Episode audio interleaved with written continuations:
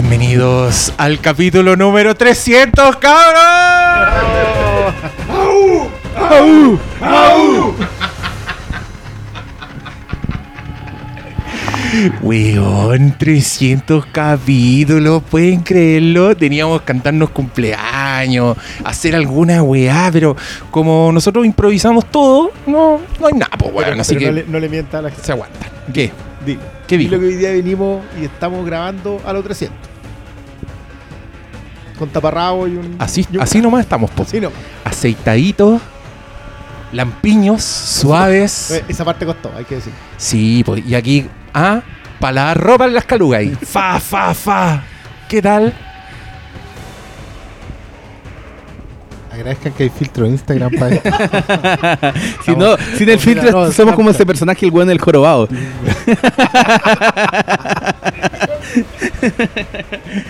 Somos como el. Claro, si nosotros hubiéramos nacido en Esparta, como que nos hubieran tirado así al pozo, al tiro. Sale, feo culiado. Este weón miope, pata plana. Usted. Mal hecho. En otro set están haciendo la loca película de Esparta. Ahí. No, yo creo que incluso peor. No, no, no, no nos da ni va- Tendríamos que haber sido así como los cuicos del otro lado que venían arriba de gente, hermano. Porque la, la única opción que tenías de llegar a algún lado. Ni de mensajero te pateaban. Oye, yo, yo cabros, este es el capítulo 300 del Flimcast. Vamos a hablar de la película 300 de Zack Snyder. Porque nos gustan los chistes hueones. ¿Y por qué Y, no- no? y nos comprometemos al respecto. Y nos comprometemos al respecto. Y Don Zack estuvo recientemente de cumpleaños. Estamos que- celebrando el cumpleaños de Don Zack. Estamos celebrando. Weón, 300 capítulos. ¿Qué serían llegado a 300 capítulos? Puras weas. Eh, Lo- Supernatural, Grey's Sí, Anatomy. 300 sí, pues. capítulos. Sí, pues sí, lo, casi siempre los 100 capítulos en la quinta temporada en las viejas en los viejos tiempos, cuando eran de 22 Ya. episodios. Casi siempre como en el, el capítulo 100 era en la quinta temporada. Series con 15 temporadas no son tantas y ahí tenéis de a 100. po. Ahora, las temporadas ahora duran 3 episodios. ¿Los 12 Simpsons cuántos llevan? ¿Como 600? No, pero el capítulo 100 de los Simpsons fue como en la sexta, creo. En la quinta o la Sí. sexta. Sí, porque acuerda que la primera temporada Ya, más pues, van, van en la 30. No, no. Pero sí, los Venegas ni te digo. Oh. Bueno, los Simpsons van por los 629 episodios. Van a llegar a los mil, así como van. Eh, ley, la ley y el orden va por 456. Mira, no ha llegado. Hospital Central 300. Ah, por ahí Vale, vamos. listo, Somos ya. como Hospital Central nosotros. Sí, Al oye, hospital. Ah, ya, ya, ya me acuerdo. igual hay un mérito porque, digámoslo, o sea, una sitcom o una como un programa de media hora como Los Simpsons, ya, 600 episodios, un, un programa de una hora como La Ley y el Orden, y que a veces, no sé, se siente como que duraran más, eh, 300 episodios. Y, esto, y este podcast promedio, dos horas y cuarto, son como 300 películas. Pero háblanos o sea, de las weón, series de tu época, weón, como ¿cuánta-. ¿cuántas miles, miles de horas hablando, weón? Es mucho rato. Qué horror. Igual, igual No. yo no veía tele en ese tiempo porque esa, esa programación no llegaba a nuestros hogares. Sí, pues. Esa- esas eran las repeticiones Oscar de. Salas miraba la, la fogata nomás en la caverna. Yo, Con- tele setentera, yo. Planeta de los Simios, Túnel del Tiempo. Son- No, esa, eh, Sombras Tenebrosas la veía mi abuela, yo no. Esa es anterior. Sí. Pero mira, siempre podemos, Tierra de gigante. siempre podemos entrar en terreno anime y Pokémon, toda esa weá, No, como mil capítulos. no, Nunca no, jamás podemos vamos- Mil capítulos. en esos terrenos. Mira, pero si llegamos al capítulo yo ya mil, he dejado que en este, cap- en este programa me pisoteen, hablen de fútbol los culiados, hicieron un programa aparte para hablar de sus revistas de monitos, ya no me vengan a meter anime, aquí es donde yo pongo la pata en el suelo.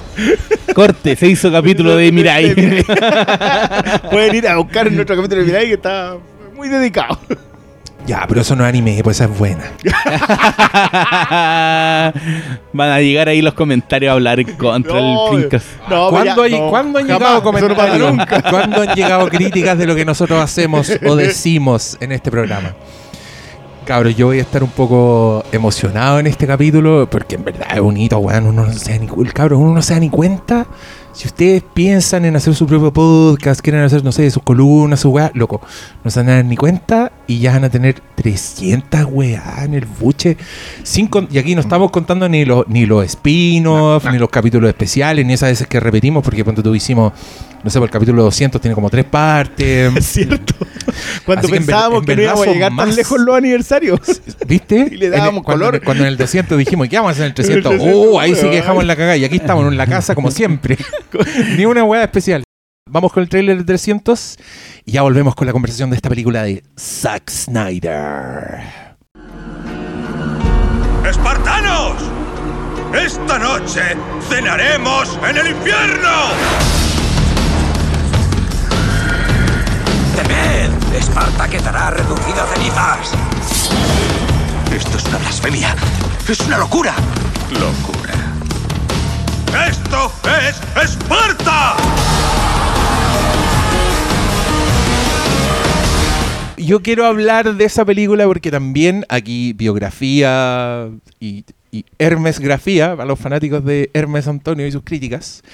Eh, cuando yo fui a ver la película 300 de Zack Snyder y la vi en, el, en el hoy desaparecido microcine de Fox Warner, eh, yo la vi y dije, esta película es algo especial, de entrada. Porque la vi y dije, me gustó, me gustó mucho, pero al mismo tiempo dije, esta película es un chiste, es una parodia de sí misma y creo que es un clásico instantáneo. Por todas esas weas, por todas esas weas en común. Que además era una película que apareció en... Cuando las películas... Se habían hecho intentos de hacer películas casi enteras digitales, como con puro green screen, ¿cachai? Así, con fondos falsos, con exteriores de mentira. Capitán. Capitán Y, era- y eran, mañana como- Y eran el pico, po. Sí, era po. mala esa wea. El Sky Captain in the World of Tomorrow. Esa wea ya se había estrenado. Y sale esta película basada en una novela gráfica de Frank Miller, que tenía un arte así impresionante. Y tú te das cuenta que este loco, con su potentísimo estilo visual, buenos para las cámaras lentas y toda la weá, la weá no se veía fea. No tenía esa weá digital que tú decías, oh, la weá como el pico. No, la weá se veía interesante. Tenía unas cámaras lentas así pornográficas que simulaban, no, no sé simulaban, recreaban muy bien el efecto de un dibujo de Frank Miller de un weón en el aire con la capa volando al viento y una posición imposible. Y creo que esa weá fue muy atractiva para todos en su momento. Sí, yo me acuerdo que 300 igual fue súper popular. Fue una película que no, no sé cómo la haría en taquilla, pero todos hablábamos de Fue, 300. y- y, y fue como el meme antes del meme. Con weas chicas desde. Esto es Esparta. Esa Yo leí- Yo me acuerdo que en, en- sí. en la época pre-redes sociales eran muy viralizadas. De, es no que sé, en cuanto, al dato, en cuanto al dato, la película costó 65 millones y recaudó a nivel global 480, una cosa así. Éxito. O sea, claro, no son las cifras de hoy. negocio pero, redondo. pero totalmente. Y, sí, pues tenéis razón en eso de que mm, efectivamente, claro, la película está construida en, es una sumatoria de momentos icónicos, sketch o parodias si queréis. Eh, y eso era súper distinguible desde, desde un principio. Justamente antes del meme, la película estaba llena de memes por todos lados. Pero, pero yo, yo recuerdo en su momento, a mí no nunca me gustó tanto. Yo encontraba que... De hecho, cuando la volví a ver, tuve esa misma sensación de que si todo es especial, nada lo es, ¿cachai? O sea, podéis tener momentos icónicos con cámara lenta y acelerada al mismo tiempo y todo. Podéis recrear las viñetas calcadas. creo que eso era lo más impresionante de todo. Eh, y podéis tener una postura también, porque la película tiene. Claro, la película. eh, la película se toma súper en serio a sí misma. Tú, tú sabés que uno está hueveando. eh. Lo que pasa es que también el hombre viene del mundo del videoclip y, y en ese tiempo, recordemos, solo tenía la, lo- la- los muertos. ¿cachai? Creo que todavía no había hecho Sucker Punch. Si no, No, no, equivoco. no, no, el- el- No, pues la- Sucker Punch es después. Es después. Y, Pero es que aquí- y aquí si la donde- es, cual- es cualquier cosa, o sea, no la podéis comparar con, No, No, po. con no. O sea, Amanecer de aquí, aquí es donde sacó No. las garras. Aquí es donde Zack Snyder se transformó en Zack Snyder. Exacto. Claro, el, el tipo agarra, el- agarra el cómic como un storyboard completamente y lo, y lo, y lo saca y lo, lo pone en pantalla. ¿Sabes qué? Eh, Más allá que el storyboard. Porque yo creo que hay varios que lo han, han hecho eso. Sin City. el po, mismo. Miller, sí, sí. po. El mismo- no, no, pero lo de Miller, lo de Miller es intento de Zack Snyder sin el talento de Snyder. Spirit, que, que per- pido perdón público por, por traer la colación, pero es necesario. pero es necesario porque, porque Spirit es justamente esto otro. O sea, es no saber cómo hacer lo que al otro le resultó eh, con todos los bemoles posibles. Yo también concuerdo contigo. Yo, Pero yo ahí creo que el one está tratando de hacer Sin City, no está tratando de hacer 300. Frank Miller.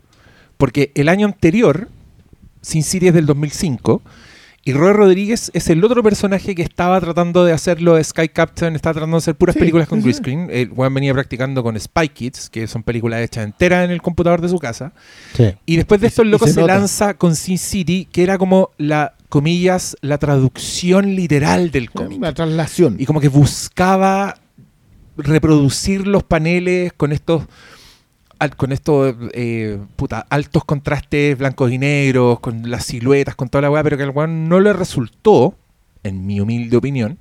Pero después sale Snyder con la misma weá, pero al weón sí le funciona. Sí. O sea, yo creo que 300 sí se para sola. Creo que si es una weá que tú veís y decís, ya, esta weá está bien, esta weá es atractiva, independiente de lo que decís tú, y también era una weá que se sentía única. A mí me pasó cuando Eh, yo vi eh, 300 yo sentí que nunca había visto una película Puedes así. no haber leído el cómic, igual la película tiene algo que te parece cine puro. Completamente. Y que, y que pese a ser como un subgénero que existía de señores en sandalia guerreando, ¿cachai? Gladiadores y toda la weá, no se sentía como nada que tú habías visto, ¿cachai? Era como, era como la versión heavy metal de, de esa weá. Y en su momento, a mí esa weá me pareció muy refrescante y al mismo tiempo muy burlable. O sea, yo podía apuntar Claro. con el dedo Es 300 que, ¿sabes qué? Es y cagarme súper- la risa. Es súper bueno el tópico que tocáis porque efectivamente esta película, si la vaya a meter en una repisa, digamos, la tenéis que poner con cosas como las animaciones de Ralph Bakshi por el Señor de los Anillos, la historia de rock and roll del mismo Bakshi, son eh, la, la película de heavy metal, ¿cachai? Que son, ejercicios formales, son ejercicios formales que buscan explorar un poco los- los límites de la, de la animación, de la cinematografía. Y yo creo que hay una cuestión que me hiciste acordar justamente eso, que fue lo que yo encontré muy, muy fascinante en 300 cuando la vi la primera vez y ahora yo sé por qué. He tenido la suerte de leer qué fue lo que pasó. Que era la paleta de color.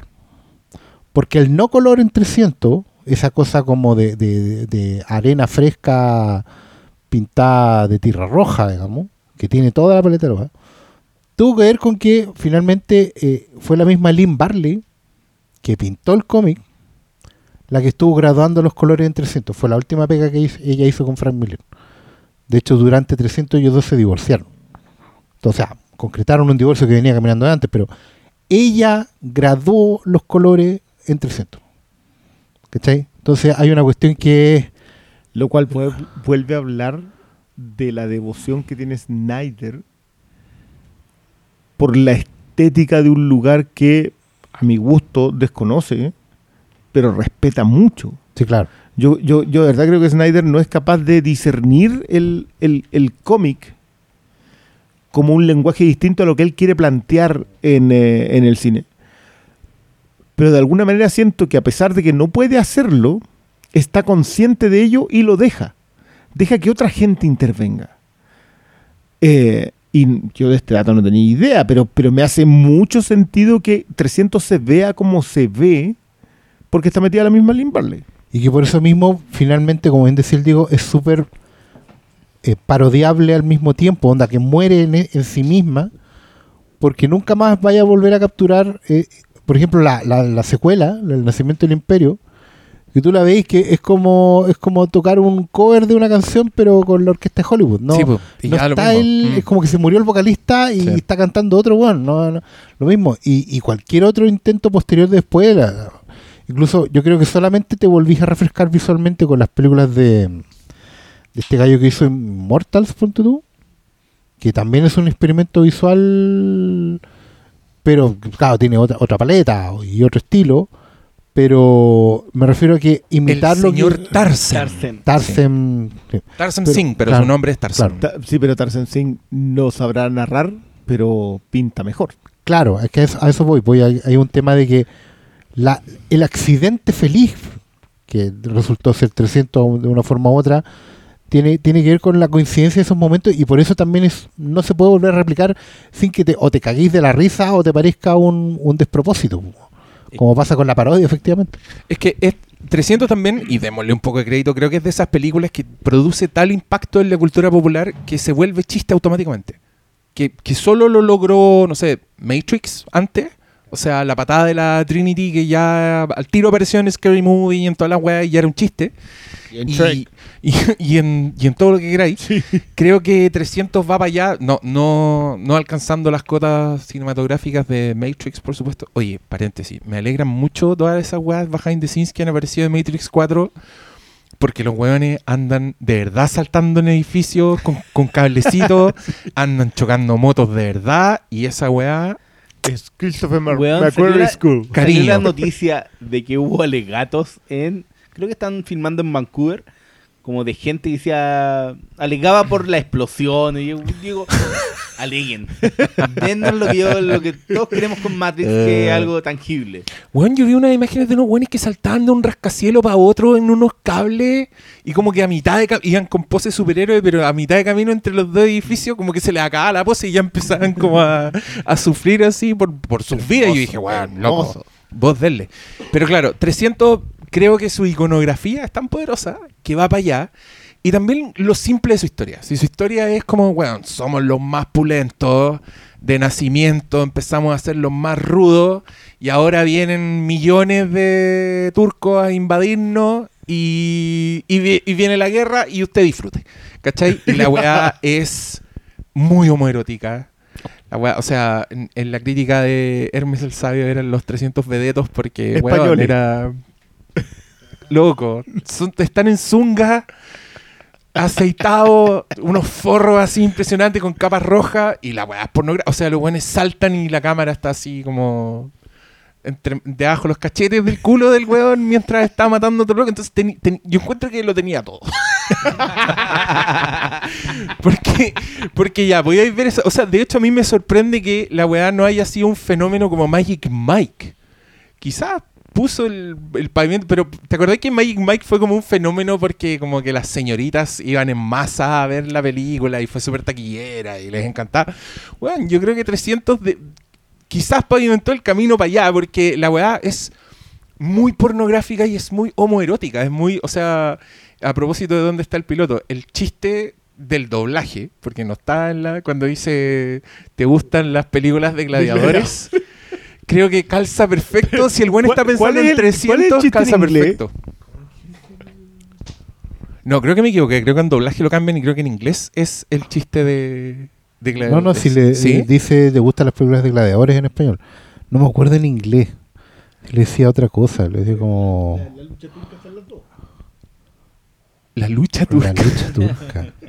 No sé, No, ya, bueno. algún, algún auditor aclárelo. Pero, pero claro, cuando el buen hace esa pregunta en dónde está el piloto, es una pregunta de viejo degenerado para un niño. Y Sí, si el buen está pensando en 300, calza perfecto. ¿Cachai? Eh, sería muy Claro, incorrecto porque- preguntarle a un niño, ¿has visto 300, niño? O sea, claramente. O sea, yo creo que ahí efectivamente la historia es tan simple en 300 que las cosas homoeróticas se, se cuelan igual.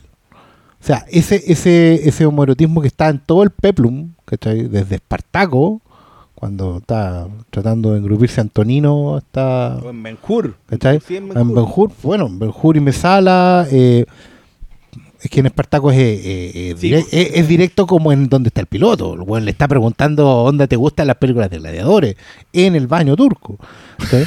Pero, mm, grande Lawrence Olivier, digamos, pero, pero por ejemplo, en 300 también tenía la relación homosexual platónica entre el hijo del capitán y Fassbender. pues. Esos weones no son amigos. ¿Cachai? Ya, y el otro weón pero- está. pero establecemos lo platónico porque no está explícito. O sea, porque claro, no es el secreto de la montaña, está guapo. Pero, pero me, me refiero a que no en tiene. Claro, es que tiene, tiene- no tiene tiempo, porque es No, muy simple, no sí, va a po. profundizar en esa weá. Pero... Y como no profundiza, es súper obvia al mismo tiempo. Sí. Pero ¿Cachai? no es que no profundice, pero igual está todo ahí. Hay una escena en donde después no creo que es como la segunda gran batalla en donde todos están como limpiando en una caverna Y se están coqueteando los dos, po, y, no, y no solo ellos, el otro se están haciendo, sacándose como eh, Las los toques que tienen en la espalda. Sí, po. y están haciendo como Fue cuando, masajes. después de que pelean con los inmortales. Sí, con los inmortales, justo después de esa escena. sí, la ¿Te, película ¿Te gustó esa escena, Valito? No. ¿Y Yo por qué encuentro que- yo encuentro que está. no, porque yo encuentro que el, el corazón de 300 en realidad está más en la relación entre Leonidas y el capitán. Y cómo esos dos personajes, aunque tienen hijo y pareja, igual se, i- igual se gastan parejo. Yo, yo, yo creo que menos ahí. Yo creo que, de hecho, es raro. Creo que es súper bueno que lo menciones, porque creo que la relación entre la unidad y el capitán, que se llama el capitán, muy, muy bien en, en- en- en los créditos aparece como el capitán. Y ese es Fassbender, ¿o no? No, no, no, no, no. no. Ah, el otro, el, tenés razón. el yerno, papá- el yerno de Fassbender. Sí, ya. No, el suegro. El, el suegro de Fassbender. que, que ahí está mi tema. Yo creo que ellos conversan en una relación, Leonidas y el capitán, aceptando que estos otros cabros. Porque, ay, perdón, yo creo que lo el homoerotismo acá no es, no es gratuito. Snyder lo coloca. Es propio de las sociedades Loco, helénicas. y son los espartanos. espartanos. O sea, como que el- es un el tipo dice. ¿sabes qué? Sí. Esto pasaba, yo no lo voy a juzgar, lo voy a poner en pantalla. No, no me voy a hacer atados con esta cuestión. Si funciona bien, y creo que le funciona. Yo, yo cuando vi 300 originalmente, yo me reí mucho y dije, ya que esta tontera. Pero después entendí, con el tiempo, y, última, y la última revisión me hizo dejármelo bastante claro. O sea, como que dije, sí. Creciste. No, no, no, no. Tiene que ver con que esa risa estaba dada en función de de lo que de lo que conversamos, o sea, de que esto es una parodia en sí misma, pero no es una parodia en eh, en tono de burla. Porque claro, tú lo marcáis en el género de, de espada y sandalia, así se llama el, Peplum. el peplum. Tú lo marcáis en peplum, igual es menos ridícula que muchos peplum, pero también asume otros estados. Asume el estado de la camaradería como parte de matar a alguien sea y defender tu gente, eh, y, y que tus hermanos valen más que todo el resto. De ese acto de heroísmo en el cual eh, morir es más importante, casi, o sea, muy similar a los vikingos en el. en- en- Oye, esta noche cenamos en el infierno. Pero por sobre todo eso, el no juicio. No hay un juicio a propósito que de que Fassbender y el, y Yo sea el va, yerno de va- alguien. va ¿cachai? propio del relato que va construyendo eh, la propia película desde el comienzo. Se topan con esto, no me acuerdo qué tribu era de, los de los griegos que le llegan a decir, nosotros venimos aquí a acompañarlo y decirle, ya, ¿y cuántos soldados tienen? ¿Cuál es tu profesión? Esos son los atenienses. No eran atenienses, eran otros, pero viene y dice, ya, ¿cuántos Ah, que soldados le hay? dice, sí. Que Y, le- y le dice, no, ¿y ¿cuál haces tú? Yo soy alfarero. Sí. Y todas las cuestiones dice, ya, bueno, ¿qué hacen ustedes? Ajú, ajú, son todos soldados. Son tan heter- heterosexuales, loco. Son tan eh, machos que su único símil son ellos mismos. Entonces, yo creo que de ese de esa mi- mirada, no sé, paritaria entre, entre espartanos, es que la- surge todo ese ese homoerotismo que Es que la- es en, la, de- en la sociedad helénica, el- el- en la había una tolerancia a esta homosexualidad entre pares, po, porque los buenos tenían completamente minimizada a la mujer. Igual en la película están las menciones cuando llega el mensajero, el etíope en el fondo, eh, y antes se- de que, lo pateen- de patada al pozo. se da- Sí. el que, el que se da patada al pozo le dice que como la, la, la Lena Headley, la Cersei Lannister, digamos, se atreve a, a hablarle primero y a existir por, por extensión, ¿cachai? Porque efectivamente en esa sociedad las mujeres son menos que nada, ¿cachai? Son moneda de cambio y toda la cuestión. De hecho, lo atípico de Leonidas era justamente que el buen tuviera en tanta consideración a la reina. Porque, bueno, Leonidas pero, por- representa pero es porque las mujeres dan el luz a los espartanos. Sí, claro, pero esa era, esa era como la parada de ellos, pero, Sí. pero también no era, tampoco nos engañemos, eh, weá que los espartanos eran helénicos igual, ¿cachai? Pero la película no se trata de eso, Pero no, no no, no se trata de eso, ¿cachai? No, no tiene una lógica de, básicamente la película hay gente que es noble y gente que es corrupta y punto. ¿cachai? Los, los oráculos son, son, son todos corruptos, Y- y el los políticos que- son corruptos. el villano es un abusador. Claro, también. pues. Que, que, que, que a mí me pasó piola la primera vez y ahora al verlo, yo insisto que las películas envejecen en función del mundo. ¿De quién, de qué villano estoy hablando? El ¿De villano, Cersei? no, no, el villano, el, el, el, eh, McNulty, eh, el Dominic West. Ya. el, el, El espartano. el- el Claro, esparta- el- el político El espartano. político Sí. espartano, exactamente. Tenéis toda la el traidor. Sí. Claro, pero es un abusador. el traidor. Sí, po. Sí, po. Porque Un traidor. Era, era el, el que recibía por debajo la platita de Sí, los la platita de Jerjes, claro. Bueno, porque básicamente lo- los nobles justos son los que tienen estas calugas y los, otros son todos corruptos. ¿no? Todos son deformes, todos son mutilados. todos- Pero eso es una cuestión que está en el cómic, no es una cuestión que... O sea, Y- sí, yo creo que el mayor éxito de la película, a ver, para acercarse a, a 300 yo creo que inevitable está el antecedente de Sin City porque fue la primera gran adaptación al calco. Cuando un lector de cómics se acerca a las películas siempre dice, oh, es que esto no es igual al cómic, o ¿por qué, por qué esto no, A Frank no Miller fue... le gusta esto. ¿Ah? A Frank Miller le gusta esto. Claro, po, pero hay mucha gente que, que quiere ver lo mismo que está leyendo, ¿cachai? Y Sin City hizo eso. Y yo creo que 300 lo- ya lo llevó al siguiente nivel. Pero ¿tú, tú sentís que están en el mismo estado? Porque, porque yo Es tengo, que yo creo tengo que la No, revisión que es no. que 300 son dos años después y es inevitable que una influencia Sin City de de partida de cómo acercarse al material. Si igual 300 es una adaptación al calco del cómic. Pero a, mí, a mí lo que me pasa con eso, de lejos, pero yo igual esos cómics de Frank Miller los leí, que encuentro que Sin City es mucho más ambiciosa a nivel de historia porque, porque weón, tení mucha más historia que contar, pues tenéis muchas historias que conjugar y toda la weá. Y creo que Robert Rodríguez se le fue de las manos, como que se embaló en tratar de copiar el panel y, y en tono, en todas las otras weas se fue a la chucha. Pero con 300 tenía una historia mucho más acotada y que es mucho más clara, que, que tenéis como de verdad un mapa y que, y que es una pura historia, es como el cuentito. Sí, pues no son las tres. Entonces el loco pudo regocijarse Cuatro. en, en, Cinco. en el, en, en las cámaras lentas, en hacer una propuesta que yo insisto, a mí me gusta mucho. Encuentro que cuando aparecen los hueones que llevan a Cersei, por ejemplo, puta, es la raja, ¿cachai? Como la dirección de arte de la hua- El mismo Cersei, que es como una creación que lo interpreta el señor Lawrence Goldburn. sí, Lawrence po.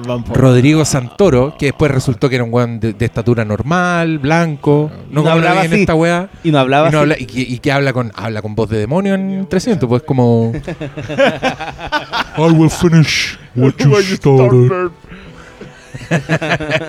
Weón, Cersei es a toda raja, como la cantidad de piercing que tiene toda esa weá. Encuentro No, que todas esas no, weas les quedaron filete, weón. Los, Es que y, los acantilados, que los cielos, yo, todas las yo- yo creo que la gran gusta, diferencia entre Rodríguez y, y Snyder es que Snyder. Mira, basurelo todo lo que quieran. Pero Snyder es un virtuoso a nivel estético. Es un tipo weón. Y que. aquí re- se. Y, en, y en 300, Es que- sobre todo en 300, probablemente Sucker Punch. Yo Sucker Punch es una de las que tengo pendientes de él. Pero sobre todo en 300 se nota demasiado que el tipo, cuando plasma algo en su imaginación, es capaz de llevarlo a la pantalla. que yo creo que Porque, perdona, Sí. esa es la diferencia con Sin City. En Sin City lo que hace Rodríguez es llevar la imagen en el cómic a la pantalla. Lo que hace eh, Snyder es llevar el, el el- el- esa imaginación entre viñeta y viñeta, la lleva a la pantalla. No estoy seguro que la elección de la, de la obra sea la mejor, en el sentido de que yo creo que el tipo puede dar mucho más. Ya no, digamos, porque nadie más le va a pasar nunca más un cómic para adaptar. Pero, pero de que podía hacer eso, podía hacerlo. Es que, eh, sí, yo creo que la gran diferencia es que Rodríguez se engolosina porque conoce el cómic y como Zack Snyder en realidad un ñoño rata y el one en realidad nunca leyó cómic porque el one era un... El one andaba jugando fútbol americano seguro cuando era joven. Pescó el cómic, dijo, oh, qué choro. Y le salió esto, que es como un, un accidente fortuito Pero- que se mezcló entre su capacidad visual de narrar con la propia obra de Miller. Y yo creo que... Pero No perdona, sé, Yo, no, yo no, quiero, no, yo no, quiero que Cristian no, no, no, responda no, a este basureo yo no, que no, no, no, hemos no. presenciado acá y que me parece inaceptable. Yo voy a contradecir eso en función de que lo que hace Rodríguez es plasmar planos.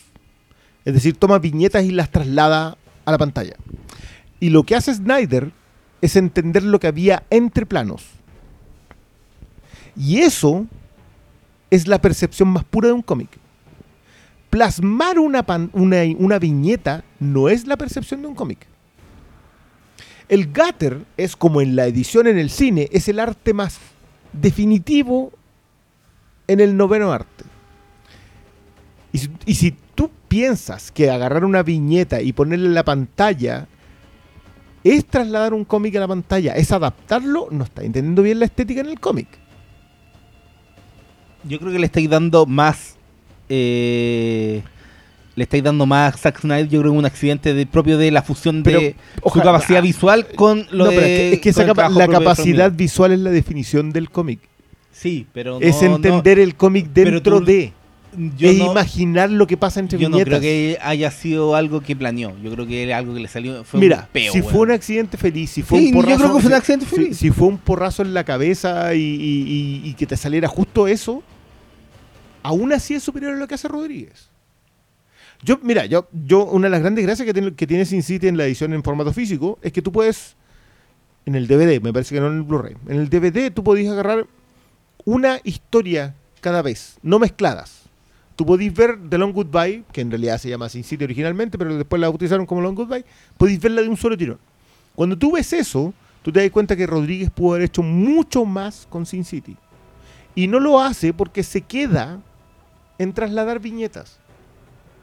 Y no en adaptar. Lo que hace Snyder es estirar. Probablemente no sea la mejor adaptación. Yo creo que 300 tiene muchos defectos. Y suficientes virtudes para entender la estética.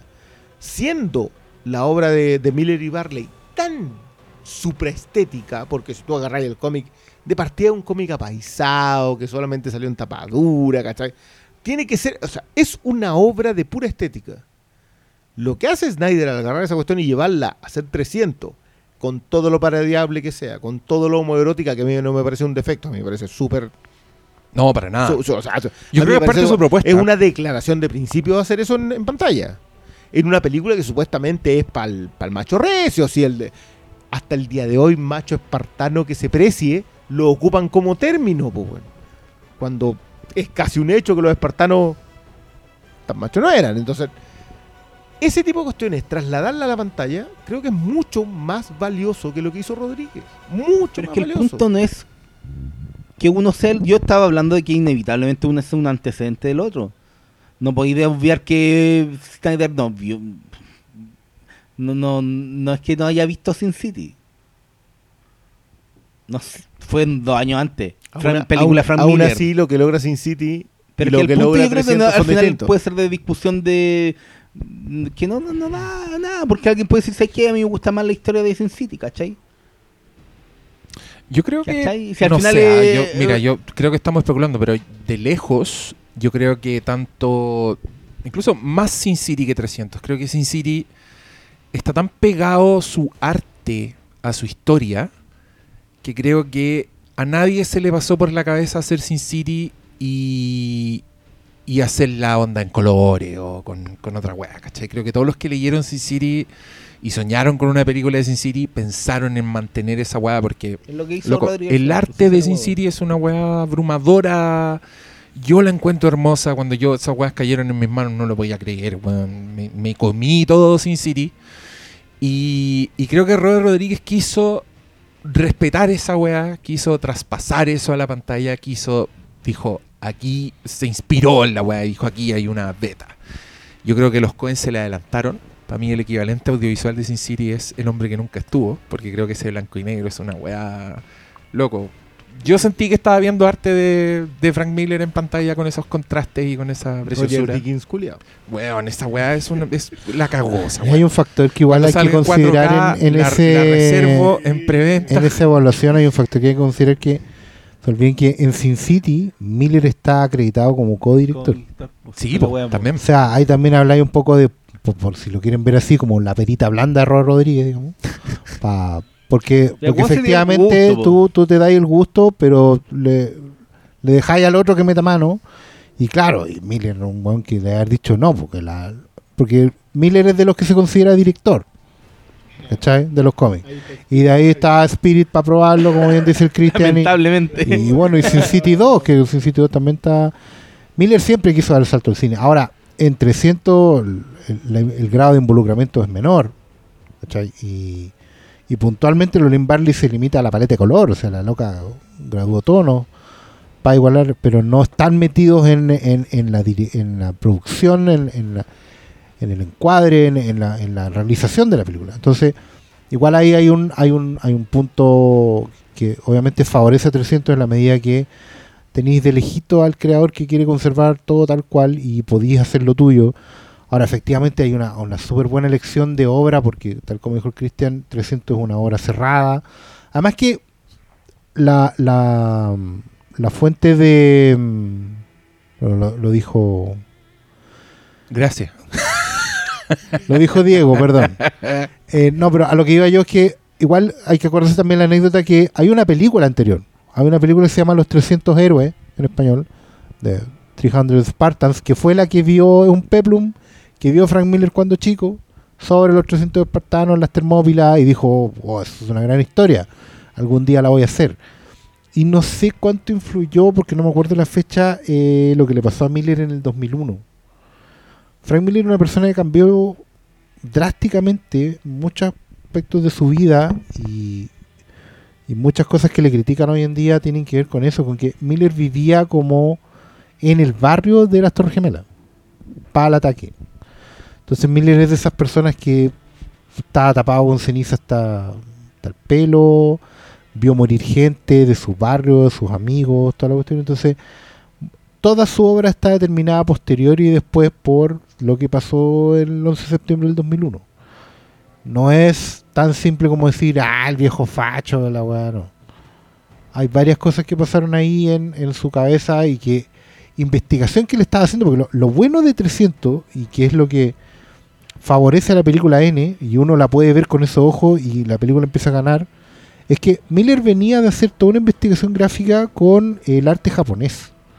Miller había hecho una cosa que se llama Ronin, había estado leyendo mucho Lone Wolf and Cub y la historia de los Hizo 300, sí, sí, él, él fue uno de los buenos que dijo publiquen esta en Estados Unidos. Y, y llegado el momento, lo que había pasado con Sin City era, era agarrar todo el cine, el, el noir, y pasarlo por el filtro de lo que él había aprendido con el arte japonés. Y 300 fue el punto un poco culmine de eso. Cuando uno dice, voy a agarrar la historia que, ten- que tengo pegada en mi cabeza desde chico y la voy a plasmar como si fuera una pintura japonesa.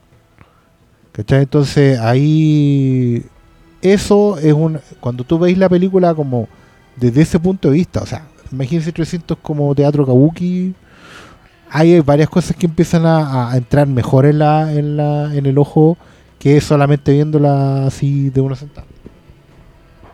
Oye, yo, yo justo, que perdón, justo en internet estoy viendo como comparativas así del, del arte de Frank Miller con el de la película y es impresionante, weón. El plano del lobo. El niño con el es lobo, eso va a estar el de, los, calcada. el de los hueones empujándolos por el risco con el sol atrás Es que, está calcado es y que es ¿sabes hermoso. qué es lo, que- lo que pasa con esos dos planos? Y, y creo que es muy buena la elección de- del comentario de esos dos. Es que lo que logra Snyder es el movimiento. Es lo que te imaginaste tú en la cabeza que pasaba en esa escena, pasa en esa escena. Entonces, claro, a mí, a mí me pasa que yo encuentro ridícula 300 cuando la veo, Lo la es. primera vez. Mm. Pero no necesariamente creo que eso ridículo es juzgable como una alteración estética de la obra en la que está inspirada. Yo creo que es un problema que de repente tenemos, no, no, no, no- no sé si problema sea la palabra, pero como que se nos escapa entender que el cómic es cómic. Es desfachatado, es, es un desparpajo, le importa un comentario, porque te está graficando algo explícitamente. Y lo que hace Snyder es graficarlo explícitamente. O sea, no. Porque, porque algo, convengamos, a Snyder tampoco se le dan bien los medios tonos, ¿cachai? O sea, el tipo es o, o un manotazo en la nariz o nada. Sea, está, está enseñándole a comer al perro, ¿cachai? No, no, no, entonces, te entrena la mirada en función de eso. Por eso es tan brutal cuando, te, cuando la escena te pega en la cara.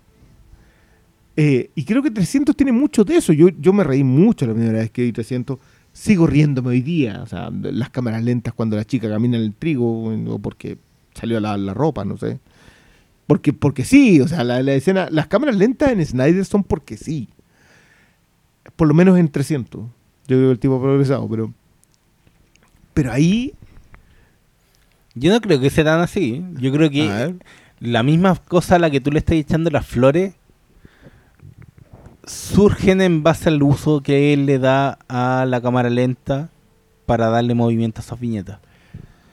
Que- y, y claro, pues, obviamente el, el, el tema de las cámaras lentas y Zack Snyder se volvió en un, en un meme. Recuerdo cuando salía, iba a salir Superman la primera película y era puta, y ya que va, el weón va, va a volar en cámara lenta. Ojalá, weón. Ojalá película, Diego, pero- Diego lo hubiese agradecido. Pero en esa película él batalló contra sí mismo por todo lo sí, fue mucho el- lo que se comentaba de cómo iba a trasladar el eh, su propio estilo hacia Superman. Para Y- Man of Steel ya había hecho Watchmen. Sí, bo, pero después hizo después de Watchmen hizo eh, no eh, Sucker Punch. Sucker Punch, donde también se excede en el, en el en la cámara lenta, pero es primordial para que 300 funcione. Yo, yo tengo que confesar esto. ¿eh?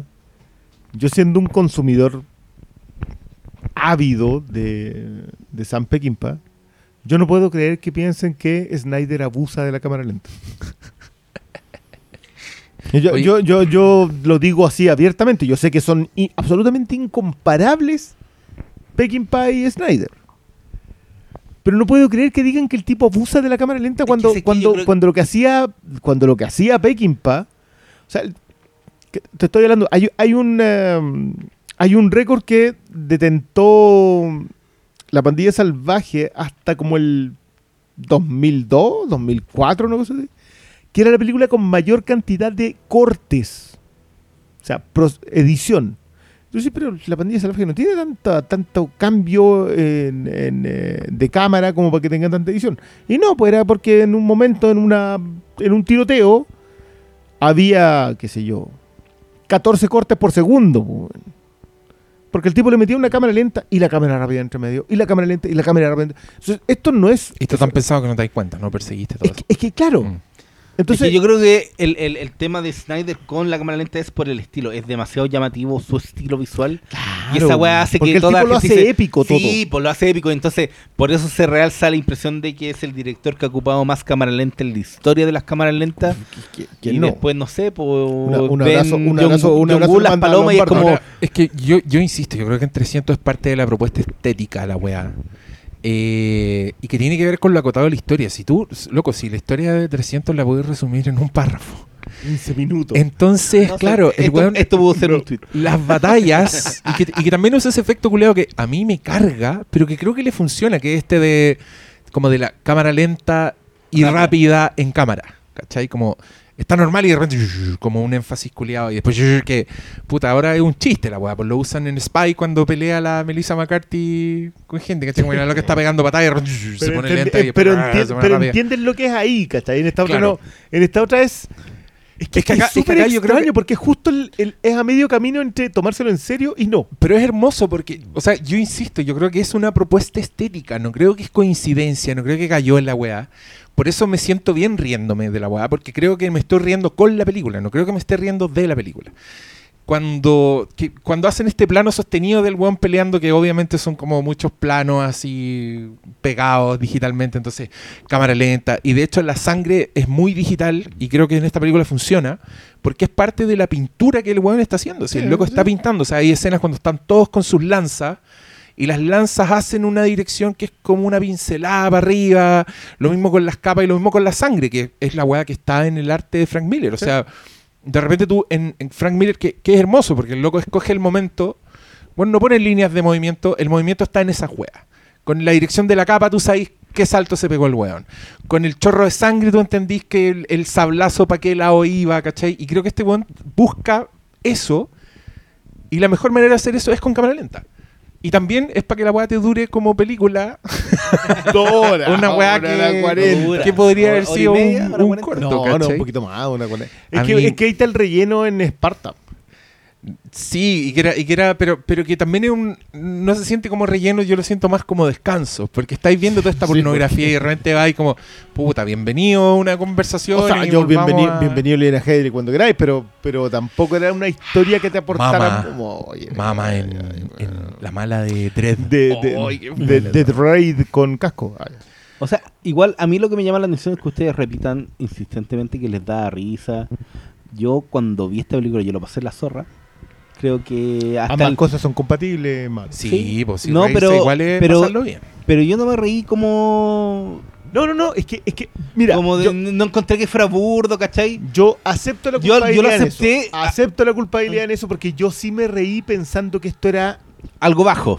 burlable. Era algo bajo. Un producto de Claro, desechable. esta cuestión, ¿qué es esta tontera? ¿cachai? Yo, yo tu lo, licritique. he- lo he dicho en, en todos los idiomas posibles. Yo a Snyder le tomé el peso con los años. Cuando, fui, cuando me di cuenta que era un tipo que en realidad se tomaba en serio, con su escaso talento, se tomaba muy en serio lo que hacía. En el caso de 300 creo que es súper evidente. El tipo aplica toda una visión estética, la hecha toda encima de una película que más encima coincidía con que su visión estética funcionara. Y hoy día, en perspectiva, tú miráis 300 y decís, esto es lo que podía ser 300, no podía ser otra cosa. No podía adaptar mejor esta obra, no podía hacerla en serio. En el estricto concepto de en serio, decir, no, era- era- podíamos hacerle 300 de, de ese peplum medio ordinariez que hay, ¿cachai? Los 300 espartanos. No podía hacer eso. Tenía ¿Sabes que hacer esto. Es que, Oye, es que igual, paréntesis, es yo, que yo creo acordé- que sí es en serio, pero sale gracioso porque lo hacen en serio. Es como una... Es como una... eh, un- Sí, pero yo creo que eh, toda la estiliza- estilización de la weá es intencional y es comprometida. ¿Sabes lo que pasa? Es que el tema no es que sea en serio o no en serio. El tema es si es realista o no. Muy bien. ¿Cachai? Lo que hace 300 es, como está adaptando una obra no realista, no histórica, porque el cómic no lo es, de partida porque es una propuesta estética. Entonces, eh, y, y- y meramente estética. O sea, Miller básicamente lo que él quiere es recrear una pintura en lo que mejor sabe hacer, que son las viñetas. A él no le interesa analizar el contexto histórico de la batalla, no le interesa... A él quedó fascinado con la, con la sociedad espartana como mito y lo plantea así como tal. ¿Cachai? Y con la batalla en Eh, cuestión. Claro, y con las batallas en cuestión, y, y ahí él, él lo que hace es hacer explotar escenas, y es lo que calca la película. digamos. Evidentemente es tan cercana al cómic porque no quiere ser realista.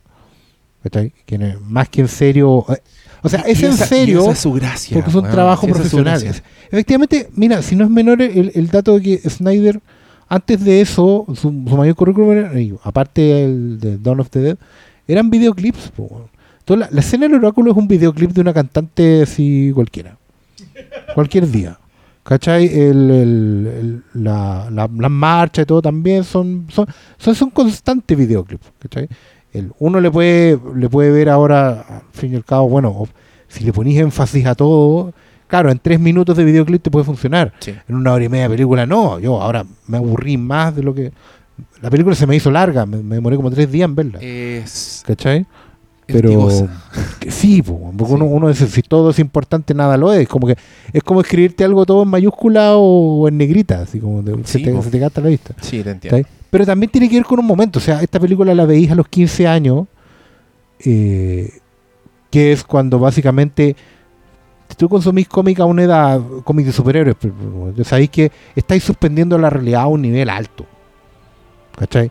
Y eso es un problema cuando empezáis a tratar de hacer películas, entre comillas, para adultos. Entre comillas, digo, en el sentido de que cuando tratáis de agarrar audiencias que ya pasaron los 13, 15 años. Porque tenéis que no adaptar al pie, Ah, tenéis que pero recrear. 300 nunca pretende ser Logan. Claro, entonces es una película que obviamente te va a funcionar distinto a los 15, a los 20, a los 40. eh, te va a funcionar en un momento, ¿no? Y te va a funcionar como lo que es. Un, videoclip extenso, una, una pieza de, de- de baile, si querís, un- un- una, una facha. Pero de realismo no tiene nada. Tampoco tiene sentido ir más allá de la, de la talla, entre comillas, de, de si, lo, si están bien recreados los persas, ¿cachai? De, de si hay racismo o no en su propuesta, si hay hostilidad, si el objetivismo de Ayn Rand está plasmado o no en la weá. Eh, porque esa weá también, si se filtra o no, da lo mismo porque la cuestión no, no, no va más allá de ser un vehículo. Es una pintura y es como tal, y el resto ya es. Lo podéis ver, pero no está. Está, si se le sale, se le sale porque a Miller se le sale, porque Miller es así, porque Snyder es así, y nada más. O sea, como que yo pinto con la mano derecha, así que los cuadros me van a cargar cargado a la derecha, es lógico, pero no, no, no le podemos buscar más tampoco porque no, no, no, no lo va a tener. ¿cachai? En ese sentido es súper fiel al cómic porque no pretende ser realista. ¿cachai? No, pues.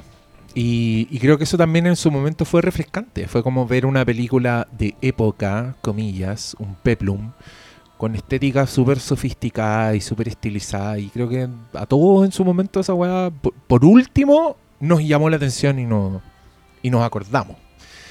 Eh, ¿Sabes que no, es que tampoco yo- hay que negar que te, te enfrentáis a una weá con. Que claro, está hecha con pantallas verdes, pero la weá luce espectacular. Desde. Piensa en la escena donde están como la, la muralla de muertos. Que la weá es muy bonita de ver. Sí, po. 300. Y, y todo muy y- exagerado. Y, no podéis quedar como indiferente a, a, Si el, a cómo está todo desarrollado. Si el mar culeado era una weá así de pesadilla, pues era una weá casi horizontal, o sea, casi vertical, las olas y los barcos despedazándose y la cantidad de muertos y la cantidad de, de turcos y las criaturas y la weá tiene monstruos. Sí, pues yo creo que Lito justamente iba a ir para ese lado, porque creo que Lito está en... 300 no tiene imitaciones, no se volvió a hacer, nadie más hizo películas de ese tipo, en mayoría, digamos, porque no iba a crear una escuela. Lo que iba a hacer era probar un punto. Probar que había cosas que hasta ese momento solo estaban limitadas al, al- mundo de la ilustración y que con un presupuesto acotado tú podías sacarla en pantalla. O sea, ya en videoclips de los de, finales de los 90 se venía probando con meter estética que eran imposibles, estéticas de, horror, estéticas de mutilado, estéticas de, de, de, de grim and gritty, si querí, ¿cachai? Eh, ahora me acuerdo de Flora Sigismondi en los videos de, de Marilyn Manson, ponte tú, ¿cachai? O algunos videos de Machine Pumpkins que tenían, que tenían esa estética y estaban buscando llegar ahí. Y llega este weón que es un dotado del videoclip y prueba su punto. Prueba que podéis colocar esos monstruos en pantalla y que les podéis dar tridimensionalidad a un montón de efectos, a que podéis colocar el- el- la cuestión de los oráculos, la orgía de los persas, ¿cachai? Deforme, la- las desproporciones del mismo Jerje y, su, y sus ejércitos, eh, toda la estética que Miller había imaginado como gárgola, como, como pintura de jarro griego, se podía se le podía dar una tridimensionalidad. Y bien, el gallo prueba su punto, prueba que podéis filmar con una, con una paleta de color única, eh, en el sentido que es una sola para toda la película, que podéis probar con eso y podéis crear una estética que hoy en día prolifera de otras formas, prolifera en los afiches de cine, que son lo menos realistas que hay, ¿cachai? Prolifera en, en esos póster eh, de cabeza flotante y cosas así. Quizás con menos imaginación, porque no está Miller detrás creando los conceptos, pero sí con, con la pintura digital a tope. Oye, yo sí tengo la sensación de que generó copiones y weá así. Onda, esa serie culiada Spartacus era full 300. Es, Espartaco era full 300. Y, ¿Y no hay más? y el homoretismo era. Pero, Llevaba pero. Spartacus ¿Y no también le salió hasta debía una a Roma, ¿o versión no? Kuma de Ben Hur después? No, ¿No le dé nada qué? a Roma. Ah, No. Es que yo no vi Roma. estoy hablando por el Shame culo. entonces. No, pero era como el comentario que se hacía como cuando De- salió de- de- de Spartacus. gente muy Pero ignorante, era porque ¿o no? era de época nomás, pues yo entonces. O sea, pero esa weá era terrible green screen Pero, y cámara pero lenta Roma weá. era absolutamente HBO. po. Sí, era Roma era HBO. Deadwood. Pero Oye, Roma. yo solo acotar un comentario para la zona fantasma que me acordé que en el clímax de, de Big Fat Kill, esa de Sin City, era full espartanos, pues, ¿se acuerdan? Que los locos le hacen una emboscada a los malos y los arrinconan en un callejón y de hecho tenía como... Tenía paneles de los 300 y no, no sé si era antes o después de la novela gráfica, pero ahí te contó la weá en dos páginas. Claro. entonces- En el resumen, así que se podía. Sí, yo, yo creo que se, yo creo igual la historia de los 300 no podéis contarla así como en tan poco rato. Yo yo creo que lo que hace Snyder en exagerar. Lo que pasa es que le quita cualquier tipo de diálogo nocturno, ponte tú. No hay conversación entre los espartanos. Las conversaciones entre los espartanos son súper puntuales, son Es que del con- narrador. Y con cuevas y personajes. Claro, po, cla- es que es el punto, porque el tipo tampoco se detiene a crear personajes. Es que al Es que final. quiere contarte la batalla No, y quiere contarte no, una historia no, grupal. pero yo creo pasándote el creo- cómic tal cual nomás. No, pero creo que también va de la mano de la propia historia en donde es Leonidas y 300 espartanos. No necesitáis nada más. Sí, pero Solo de saber que son, que son los soldados más grandes y, y por eso están las Ah, pinceladas de las relaciones pero pequeñas entre ambos. Estoy tratando de buscar una película de guerra en la memoria en donde sea un pelotón y el pelotón igual tenga historia. Pero es que esto es- yo creo que estéticamente Puta, no, y- es y- película y- de One, de película de película guerra, o, o la choreza ¿Tú que 300 película de guerra? eso. Ahí, papi, está el ¿Tú crees que es película El de guerra? tipo- el- yo creo que es en el más profundo de los, de los rigores, de, de, o sea, que esto está definido por esto, es una película de guerra. Porque los tipos se van a defender de alguien y van a morir peleando. O sea, sigue siendo una película de guerra. Pero no es una película de guerra porque en realidad es- ni siquiera está planteada desde ahí, ¿cachai? No es una conversación sobre la guerra. Porque es una conversación sobre los guerreros. O sea, nosotros peleamos para inspirar al resto. Lo que pasa es que tiene, tenéis una deformación de origen, po, porque está basada en una película originalmente que se que relata un hecho bélico. ¿Cachai? Es como la batalla de, de Midway o como eh, es la batalla de las Termópilas, punto. ¿Cachai? Pero no está basada en esa película, sino que está basada en un cómic Claro. que habló Un de esa que vio la película. película No, no, no. y dijo, ah. Es una película que está basada en un cómic que está, basado en una película, que, está basada en un hecho histórico. Claro. Entonces, como el- sea, el- eventualmente el, sale, se juego alimentó. del, el juego del teléfono ahí es Sí, es un eventualmente contexto se que está ahí. alimentó de una obra bélica.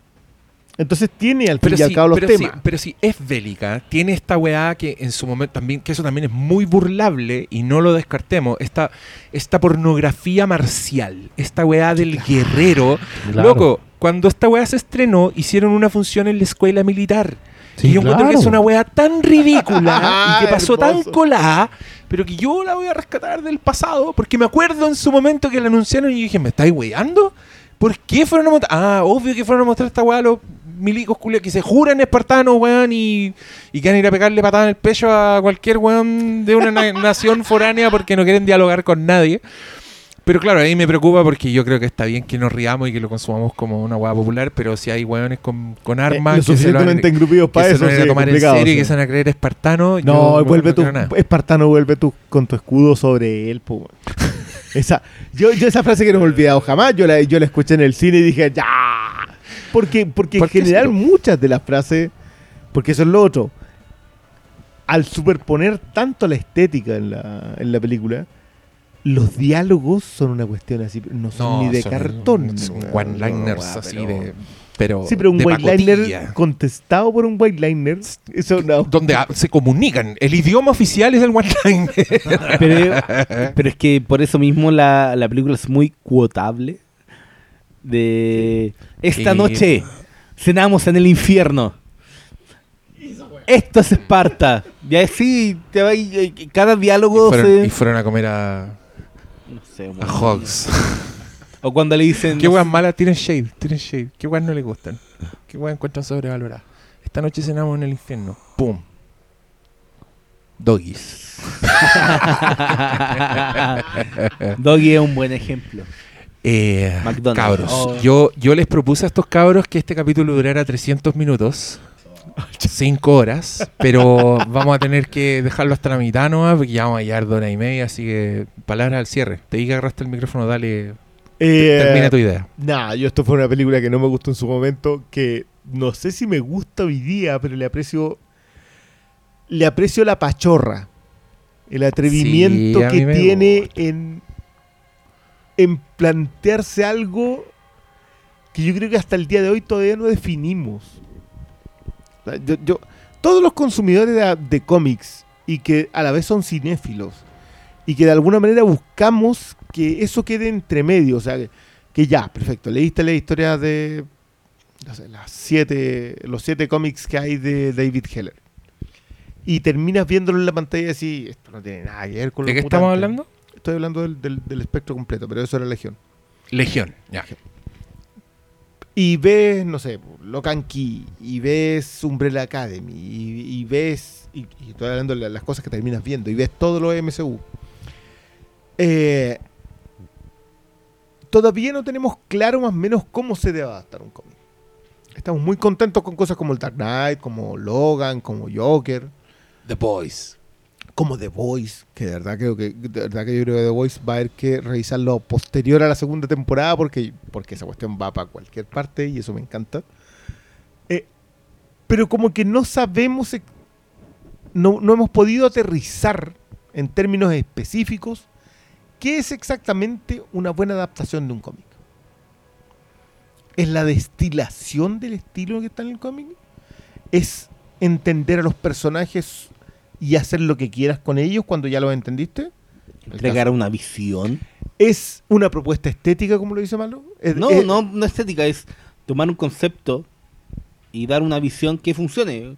Tu Superman no tiene por qué ser el mismo No Superman que el mío. exactamente. Eso. Sí, sí, no, sí, no, sí, no sí. estético. Sí, una visión tal cual como le entrega un equipo creativo que entró en la siguiente tanda de la colección regular. ¿cachai? O sea, no lo sabemos. Yo creo que 300 es un ejemplo tan válido como Logan.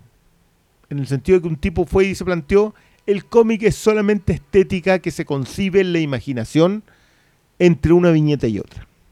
Y es tan válido como Sin City. En el sentido de que Rodríguez dice, no, el cómic es, es la viñeta, el poder de esa viñeta establecida en la pantalla. Llevamos tanto tiempo, porque, porque igual son que una década, 15 años, viendo este tipo de material que ya, ya ha salido tanto y tan rápido que creo que todavía no llegamos a una conclusión de qué está bien en esto. Yo no sé si lo que hace Snyder está bien en, en Watchmen, en Man of eh, Batman Superman, Justice League o lo que sea de él. Y en 300 específicamente. Pero sí creo que el tipo tiene la personalidad para decir, yo puedo presentar esto. Lo, que, lo, que, lo que decíamos a propósito de los Rodríguez es que mientras Rodríguez no se atreve, Snyder se atreve. Y esto es. Esto es lo que, es lo que planteaba. Y creo que en ese proceso también devela lo que está bien lo que está mal lo que está adaptando. Eh, 300 el cómic tiene muchas cosas que uno dice, "Mm, ya, pero aquí hay un daño en una persona. Eh, y eso a mí me funciona. Me funciona en su traslación, me funciona en la puesta en escena, me funciona en... eh, hoy día me funciona en que el hecho de que yo pueda seguir riéndome de ello y siga siendo igual de válido. Eh, creo que eso no le pasa a muchas cosas hoy día, siendo que... ¿Cuántos años tiene 300? 13, con 13. madre. 13 años. Después de tanta película que hemos visto al respecto, 300 sigue teniendo una propia, una personalidad propia.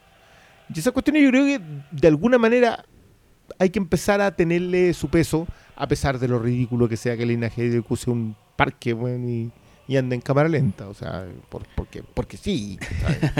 Es que respondiéndote a ti mismo, yo creo que diste con el punto. No hay una sola forma de adaptar un cómic.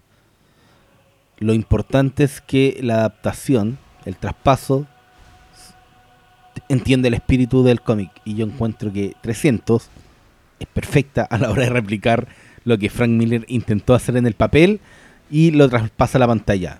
Yo tengo 300 en Blu-ray en edición de esa eh, Digibook y toda la wea, porque me encanta, lo encuentro muy buena, sin que me guste mucho el cómic, pero encuentro que... Creo, no encuentro, creo que Snyder eh, hizo su, de sus mejores trabajos cuando adaptó un cómic en esa película porque entendió muy bien lo que tenía que hacer y lo hizo. Más allá de que, de que algunos se queden pegados de que es solo visual o, o se le pasa la mano con, con la cámara lenta, no. Yo creo que está todo hecho ahí para que la historia y el relato de algo tan burdo como 300 funcione. Y eso yo creo que es lo más valorable, de todo porque en otras manos podría haber con- convertido en un algo extremadamente serio que ni siquiera tiene eh, la propuesta visual que, que al final hace es lo, lo que te acerca en primera instancia a 300 pero yo creo que también hay algo más que que va en el tono, en el, en el cómo a- acercarse a una, a una historia tan eh, como 300 al final. Pues, sí, al, al final yo creo que se, se congregan todos los, los elementos para que esto funcione. Y el que me diga que 300 no funciona, estoy dispuesto a discutirle de aquí al, al final de este de los 300 minutos que quedan de este podcast. Oscarín, palabras al cierre que te estás durmiendo. Claro, Lo veo, no. lo veo en tu alma. Eh, bueno, yo, yo siento que efectivamente la película marca un punto. eh, sí siento que efectivamente han pasado 13 años. La película marca un punto en el pasado. digamos. No es algo que yo, que yo sienta que, se necesita volver a ver o, o a lo que vaya a volver. Digamos. Siento que hay, hay un ejercicio, se realizó y ahí está. Uno saca sus conclusiones y sigue adelante. Eh, justamente porque siento que hoy en día, a, propósito de las adaptaciones, creo que tenemos más camino recorrido como espectadores y los realizadores también. Eh, ya está mucho más claro que una adaptación de ese tipo, si bien puede funcionar hoy en día, que funcione no basta. Eh, nos llenamos de películas que son adaptaciones de cómic, tenemos 10 al año, necesitamos que nos sorprendan, que nos, que nos entreguen cosas nuevas. Y, y 300 tiene su punto, pero insisto, es parte del, del, pasado. Eh, no siento que esté hoy en día en la conversación que se necesita tener hoy día sobre las adaptaciones, porque creo que la conversación está dada en si son necesarias las adaptaciones. Siento que nos estamos quedando sin material original y sin nuevas voces, sin nuevas representaciones, sin nuevas historias. Las adaptaciones hoy en día están en- ancladas en una fórmula que da resultados en taquilla, pero que no da resultados en lo creativo. Eh, así que, pero tampoco es que 300 sea el camino, sería desandar un montón de, de tiempo, porque efectivamente otras adaptaciones en otros medios están dando mejores resultados. Pienso en Blade Runner 2049, que adapta un lenguaje de un producto que ya existe. Y pienso en otra joya que me tiene clavado en este momento, que es Mujercita, que es cuando tenéis un ejemplo de alguien que conoce el material tan bien, pero tan bien, que lo puede desarmar completo, hasta el último tornillo, y lo puede armar de otra forma, no solo cronológicamente, sino que estructuralmente y lo sigue haciendo funcionar porque coloca piezas nuevas que son completamente orgánicas y naturales a lo que esos personajes están viviendo, esos personajes están sintiendo, esos personajes están diciendo. Ese nivel de adaptación hoy en día eh, mí me genera una envidia enorme, pero también me genera me genera una, una hambre, weón, hambre de ver Hay muy, muy pocos ejemplos de algo contextual tan bien concebido como concebido, lo, de, lo de Mujercita. Eso es extraordinario, está lejos el, eh, yo creo el camino que hay que seguir con todo tipo de adaptación y me encantaría que alguien que tuviera tal nivel de conocimiento profundo sobre un cómic pudiera hacer lo mismo que hizo la Greta Gerwig con Mujercita. Ojalá. Y, y sería todo. Yo, desde, desde la vereda de la, de la simpleza, me gusta mucho 300 porque creo que es un producto único, independiente de todo lo que vamos a decir. Creo que cuando se estrenó nunca habíamos visto nada como 300, pese a estos antecedentes que, que les comentamos. Y creo que, creo que es memorable y creo que se va a quedar en la cabeza de cualquiera que la vio en su momento, cualquiera que se la encuentre. Así que estoy muy feliz de que le hayamos dedicado estas palabras en este importante episodio. ¿Sabes que incluso descontando lo que podrían algunos llamar como la, la temporada 0, la temporada 1, que es con la paloma y todo eso, son cuántos, cincuenta y tantos, 60 episodios? 70. No, lo es que Mira, yo cerré el- la temporada Sube la Radio Sí. en 50. Ya. En 49. Entonces partimos acá con 50. Y los de la. Antes de que llegaran ustedes deben ser como 30 capítulos. Yo creo que entré como en el 90 y algo. No. 70 y algo. Sí, 70 y 70, algo. Los po. cuadros fantásticos. La cagó. Y en mi, en mi cerebro todavía está en la, en la nueva etapa del Flimcast. Pero mira, siempre nos puede pasar Ay, como. perdona, yo celebré el 100 acá, po. ¿Sí? Sí, pues yo llegué, yo llegué cuando todavía no llegaban al 100. Yo estaba Sí, como po. el 90 y... Creo que el de Hateful Eight es como el 98. Mira, qué Creo, no estoy seguro, pero, pero alcancé a estar en el 100. O sea, yo llego llevan más de 200. Oye, yo quiero invitarlo a que aprovechemos, hagamos memoria. Con- contemos anécdotas, contemos cosas que nos han pasado. Que sé que este sea un capítulo así. Yo nunca, nunca- el Un ombligo, capítulo, un capítulo nunca- lleno nunca- de clips del, del recuerdo. Sí. como- Sí, yo, yo le, yo le voy a poner clips. Weón. voy a preguntar cuál fue su momento favorito y lo voy a poner. Inclusive podemos poner un in memoriam por esos capítulos que los grabamos mal y los tuvimos que grabar de nuevo. Ah, Vamos yo pensé, yo confesar. pensé que iba a ser un inmemoria por las personas que nunca volverán a este, este. Oh, ok. Hoy día había una de esas en el Starbucks. La wea. Ni me saludó el culeo. Pero, cabros, miren, yo escuchaba podcast de cine. Escuchaba puros podcasts gringos y yo decía, puta, ¿cómo no haber uno chileno que sea bueno? Y había podcasts chilenos en ese momento, pero no eran tan buenos. O, no, no es que no fueran buenos, sino que eran distintos a lo que yo tenía pensado hacer. Yo decía, debiera ser debiera ser más entretenida la weá, debiera ser chistosa, como no debiera tomarse tan en serio, porque los podcasts que había de cine en ese momento, cuando yo empecé a hacer el Flimcast, eran súper en serio. Sí, eran. Y puta, yo decía, no, yo creo que yo podría hacerlo más. Y ahí empezó como la búsqueda de, los de los coanimadores, pues que eso es lo más difícil.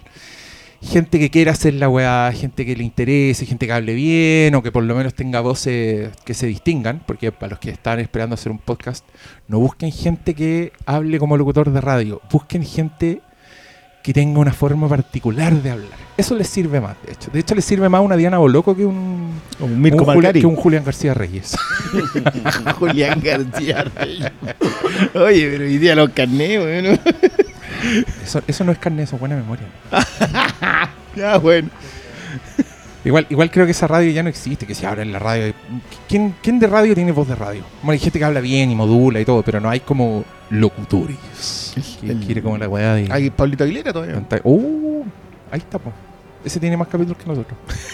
¿Y que, y que todos. Pero bueno, me costó mucho encontrar eso por, por los azares de, de la vida. Llegué a la Paloma Salas, que esto poca gente lo sabe, pero yo a la Paloma no la conocía. Yo a la Paloma la escuché en la Rock and Pop porque fue invitada a un programa. Y mi coanimadora del momento, la Valentina Boyarolo, me, se bajó del Flimcast así drásticamente. Dijo, anda, Diego, nunca más voy a poder hacer el Flimcast. Y yo quedé como en pelota. Y yo ya había hablado con la gente de Súbela. O sea, el Flimcast estaba andando al aire. Y yo en un acto de fe que fue muy bacán, le escribí por Twitter a la Paloma Sala y le dije, oye, te escuché hablando, ¿te gustaría hacer un podcast de cine? Y me dijo, ya. Y cuando ustedes escuchen el, ese capítulo, que ahora no lo escuchan porque yo no, eso, no lo he subido, pero el primer capítulo que fue la Paloma Sala, cuando la primera vez que hablamos al aire, es la primera vez que hablamos en la vida. Y se demoró en hacerme bullying como 30 segundos. Ah, bueno. Por lo menos se mantuvo el estilo. Sí, fue, entr- entró desde el capítulo 1 fue, fue, fue coherente consigo mismo esta serie. Y después pasó el tiempo, eh, terminó la etapa Súbela, porque las radios online son una mierda y quieren que la gente trabaje gratis. Eh, y nosotros lo dejamos, pasó un tiempo en que no hicimos podcast, que fue harto tiempo de haber sido, puta, de haber sido un año sin hacer podcast. Y yo fui de entrevistado al programa de la Paloma Salas con la Jani Dueña y nos dimos cuenta de que nos echábamos de menos y queríamos hacer de nuevo la web.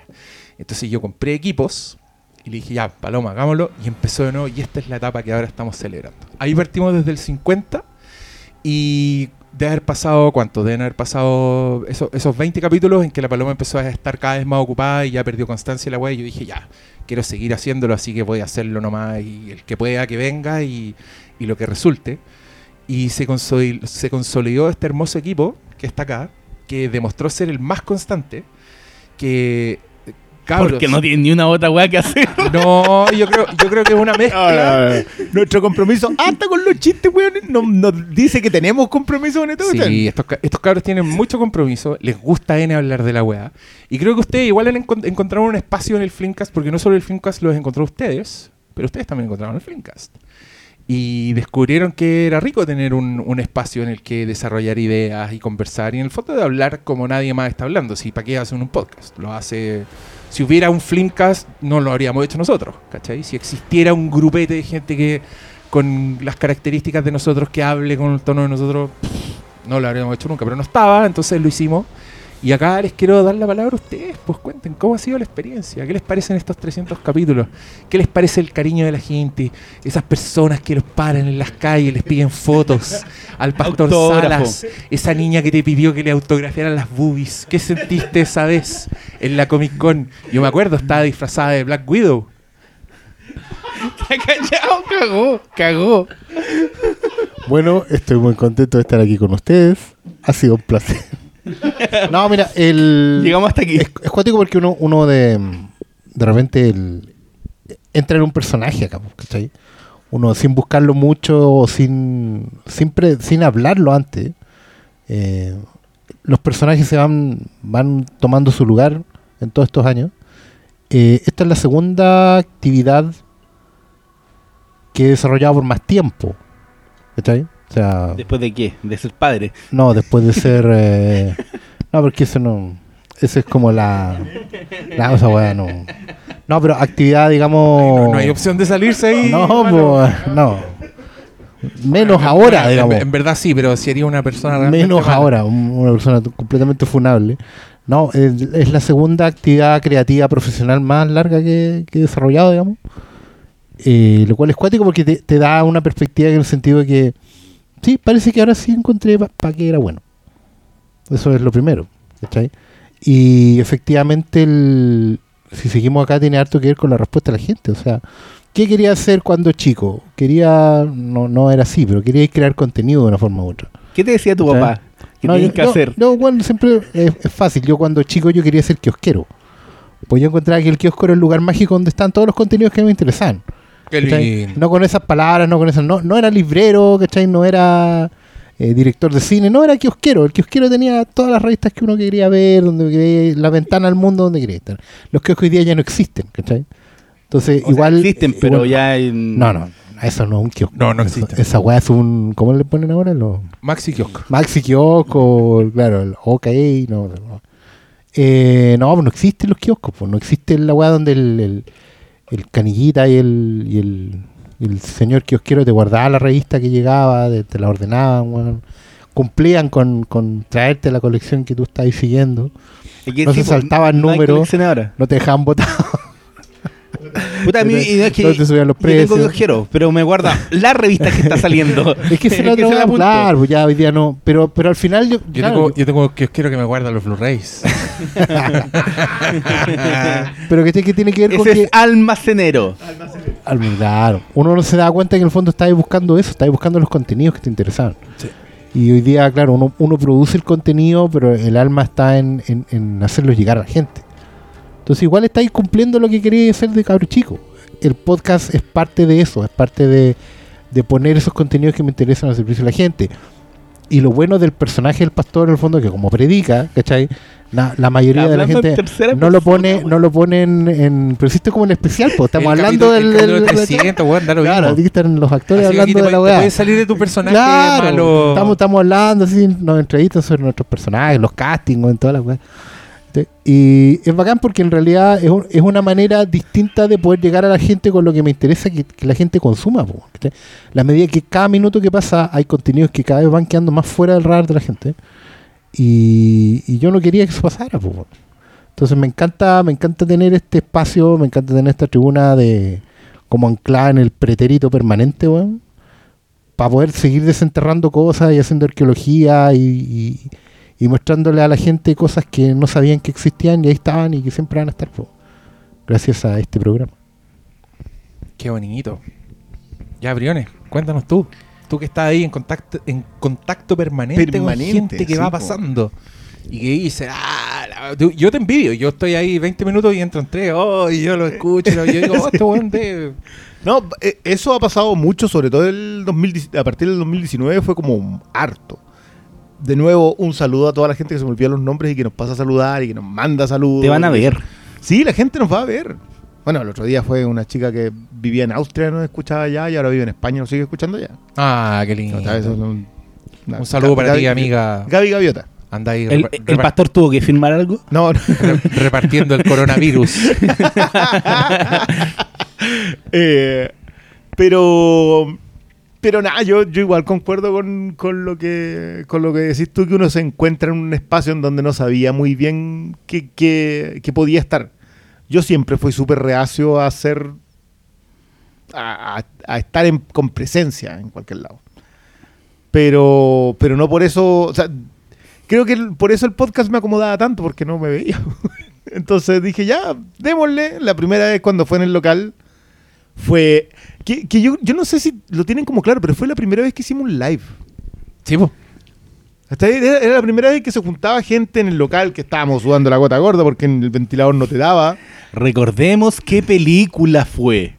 Sí, pues fue. Una, una que vos defendiste, po. Comparado con Ray, con la No, última. no, no. No podéis No, compararla con una cuestión que no, salió no. después. No, no. Eh, Oye, yo pido disculpas por esos exabruptos. Yo sé que todos quedaron sordos de nuevo. Yo trato, trato de nivelar. Siempre en la prueba de sonido le pido a Malo que hable y nunca habla como habla el- realmente en el podcast. Pero capítulo 300. esto ya, no ya lo tienen claro. Esto, acostúmbrense. Es, si no le gusta, chao.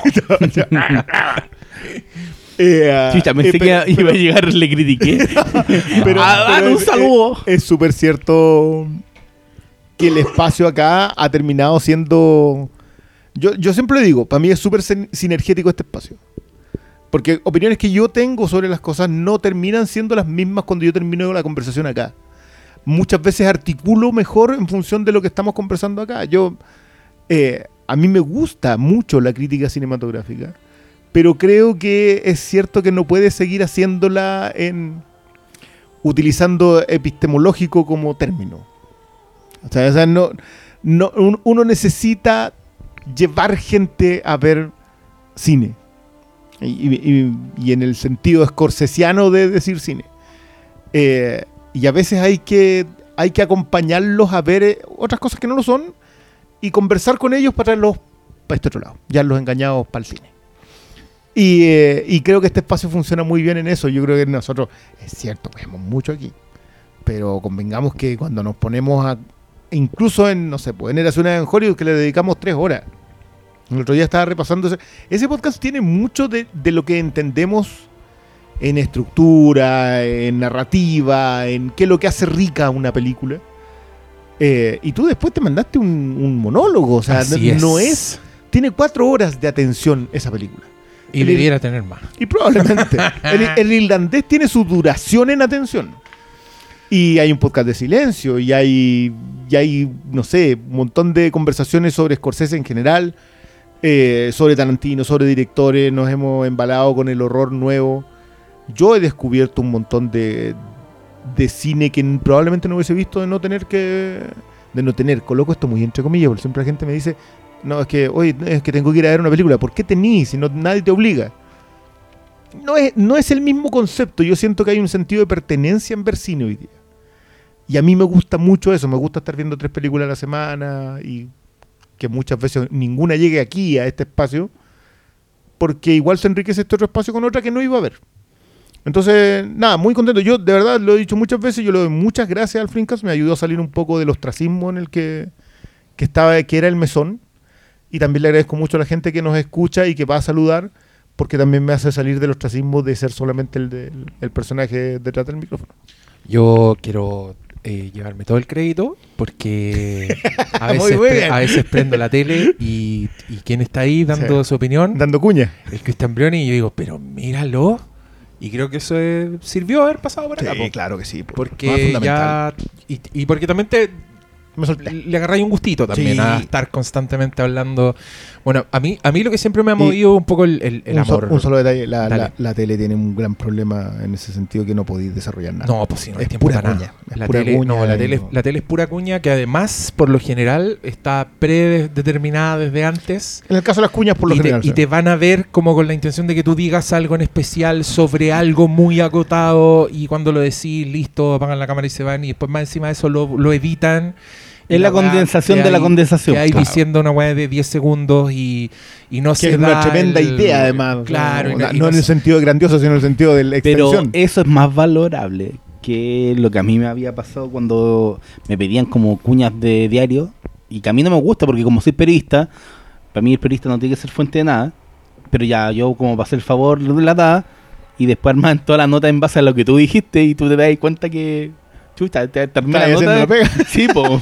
como, oye, ese párrafo lo reconozco, fue algo que te dije, pero Ah, yo, yo últimamente estoy súper pesado para dar cuñas justamente por lo mismo, porque encuentro que son flojeras. Es como que te llaman y te dicen, oye, pero ¿qué nos puedes decir? De... A mí me han llamado, como, ¿qué me puedes decir del auto de James Bond? Porque ahora salió el nuevo, entonces en comparación con lo... Y yo como, ¿querís que te haga la nota? Uno, ¿querís que te haga la nota? Dos, no tengo chucha idea de auto, así que llamaste a la persona manejo. incorrecta. Em, pero, pero sí, po, a, mí, a mí lo que me, me mueve en e- a esta weá y que me hace querer volver, incluso cuando estoy chato y no quiero hacer el podcast, que me ha pasado, ni no por ustedes ni por nada, sino que porque es pega la weá. Pues si tenéis que trasnochar, después tenéis que gastar harto tiempo editando y subiendo y. Puta, no te diste ni cuenta y pasaron cuatro horas, weón, y tú estás sentado delante del computador y todavía no termináis de subir la weá, ¿cachai? Es el amor finalmente. Y esas ganas de, weón, vi una weá que me voló la cabeza.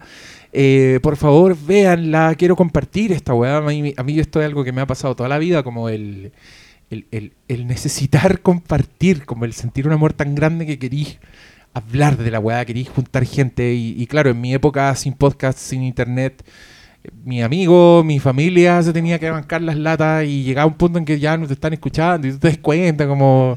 Y después te hacía amigo de gente solo porque le gustan las mismas weá y todo, pero ya con este espacio me encanta porque siento que... hay fue- más amigos. Si- no, siento, siento que centralicé un poco esa, esa necesidad, ¿cachai?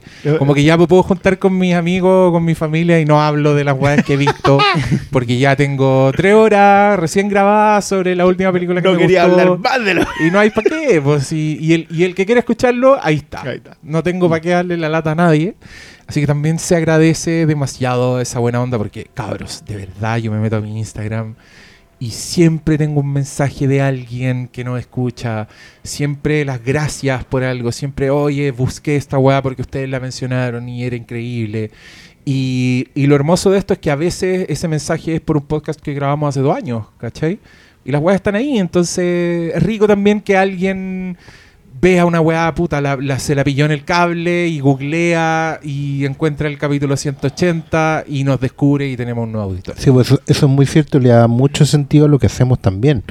Una de las razones por las que probablemente no estamos haciendo radio, ¿cachai? Ni estamos... Una gente lo extraña, pero no estamos haciendo entradas de blog ni esas cosas.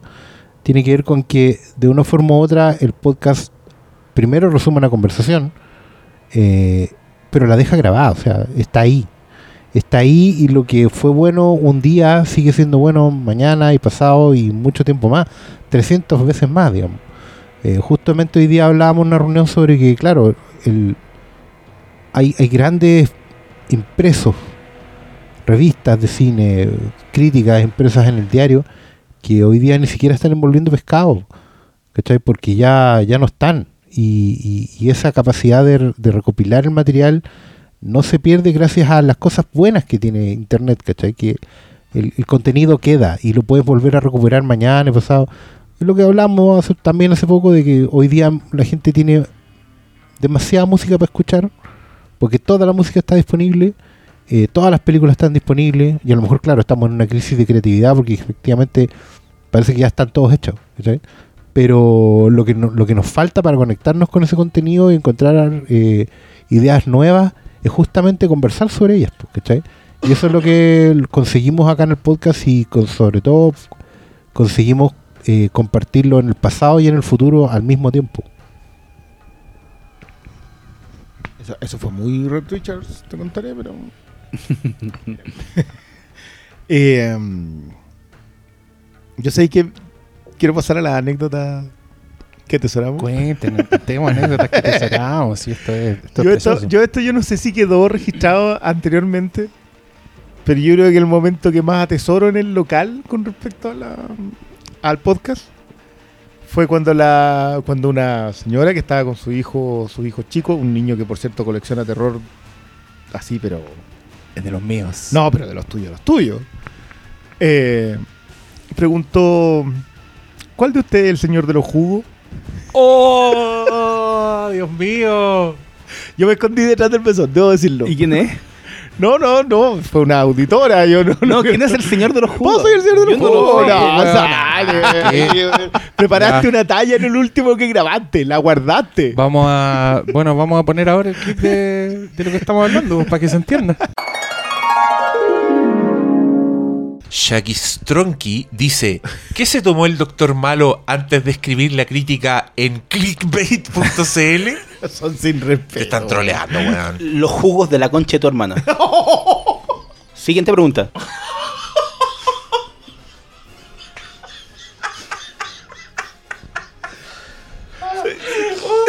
Voy a desmayar.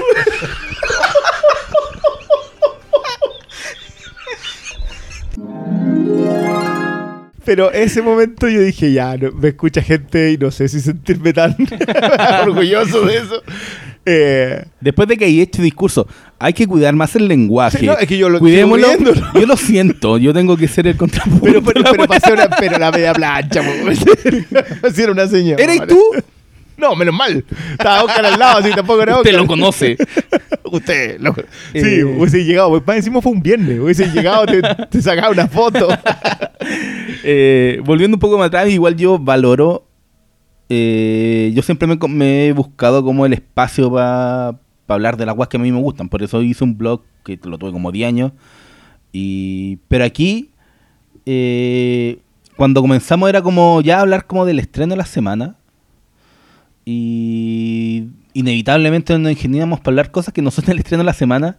No sé, pues hicimos eh, un capítulo de 12 hombres en pugna, ¿cachai? Y, de películas que los consideramos, eh, se consideran clásicos, pero no está en la conversación del día a día. Entonces, que nosotros mismos no, de a poco intentemos hablar de, de, de algo que no es lo, lo- la contingencia, que es lo que al final lo que... ¿Cuál es el estreno? Toda la gente quiere saber cómo está para ver si compra entrada o no. Co- Como a mí no me importa responder esa pregunta, eh, valoro más cuando hablamos de cosas que no están... Nosotros ponemos algo en el tapete. Y, incluso cuando hablamos del estreno, nuestra conversación del estreno no es rara vez es recomendarla o. Bueno, no. Muy frecuentemente recomendarla porque es a los que más le ponemos entusiasmo. Pero cuando no, por lo general armamos conversación al respecto. Y, y nos salimos bastante de. O sea, lo que pasó con Mirai, que a mí me parece un excelente ejemplo, nos sirvió para hablar de, de la misma filmografía de Mamuro Soda. Y, y empezó esta. Y, y sales un poco de. Con silencio hablamos de la trilogía de la fe de, de Scorsese. eh, las películas Marvel nos han dado la oportunidad de hablar de. mm, de taladriar y hacer otras cosas. Claro. Pero es que no, eh, inclusive en las cosas que no que hemos sido súper críticos, por ejemplo, Jurassic World 2, no es solamente decir, ¿sabes qué? Esto es una mierda. Siempre hay un porqué. Y creo que yo siempre voy a intentar de preguntar por qué. ¿Por qué algo? Si no nos, si nos quedamos en la superficie, eh, Pero, a ver, no estamos ya. haciendo lo, lo que yo creo que es nuestra pega. Fallen Kingdom, en la cual hablamos de esto- del, del término. Llegamos al término de que esas son películas peligrosas, que hay que, hay que pegarles antes de que, que se conviertan en algo peor. Que, la- que lamentablemente ahí fallamos, por esa porquería recaudó como mucha plata. Eh, y lo conversamos también a propósito de mm, la Isla Calavera. Pero en general no hemos tenido tantas películas que a las que les peguemos en el suelo. O sea, yo no recuerdo más de cinco. Así- Generalmente, generalmente Ah, ah, de- de se las las cuales- merecen. Sí, de las cuales tres Es han sido. Star Wars, hay que decirlo, pero. Pero, pero, pero en general son pocas. Pero es que ahí, por ejemplo, hay algo que es súper destacable de estos años que tiene que ver con que no se planificó, no se buscó, pero fue necesario hacer. Para poder hablar de las películas como, como nosotros queremos hablar de las películas y como la gente después empieza a agradecer que hablemos de las películas, había que conservar una independencia. O sea, en, esto, en estos 200 y algo episodios, lo- los 300 en general, eh, siempre ha estado la necesidad de conseguirse auspicio, de generar un, un- un intercambio monetario que financie esta cuestión. Eh, pero ha sido súper bueno que la misma conversa fundamenta el argumento. O sea, no, no podemos, onda, buena onda, gracias, pero no podemos tener el auspicio de una sala de cine, no podemos tener el auspicio de una, de una distribuidora, no podemos tener auspicios que comprometan No. la visión de lo que estamos diciendo. ¿Cachai? Y eso, y eso después de 300 episodios la gente lo tiene más que claro. Primero es lo que nos ha diferenciado de, no de todos, pero sí de muchos programas, ¿cachai? Y podemos decir que en una de esas hasta hemos marcado un poco escuela en ese sentido porque la gente se da cuenta de que no podéis ser resenador público de las películas. No, pues no podía. Incluso por otro lado, los que ya lo eran, por último han terminado reconociéndolo también. Y eso igual es sano. Entonces sepáis que este loco es un, es un eh, Promotor. promotor, básicamente. Y bueno, es su pega, está bien. Y, y ya a esta altura, oye, ya no llegan tantas invitaciones de premier, ya no llegan premios, concursos. Bueno, es porque las cosas se van decantando naturalmente. Y eso también es bueno porque nos ha permitido entrar en una segunda etapa que es muy gratificante, que es ya la de la comunidad Flimcast. Cuando tú te das cuenta que efectivamente la gente valora el contenido y está dispuesta ellos a invertir en el contenido.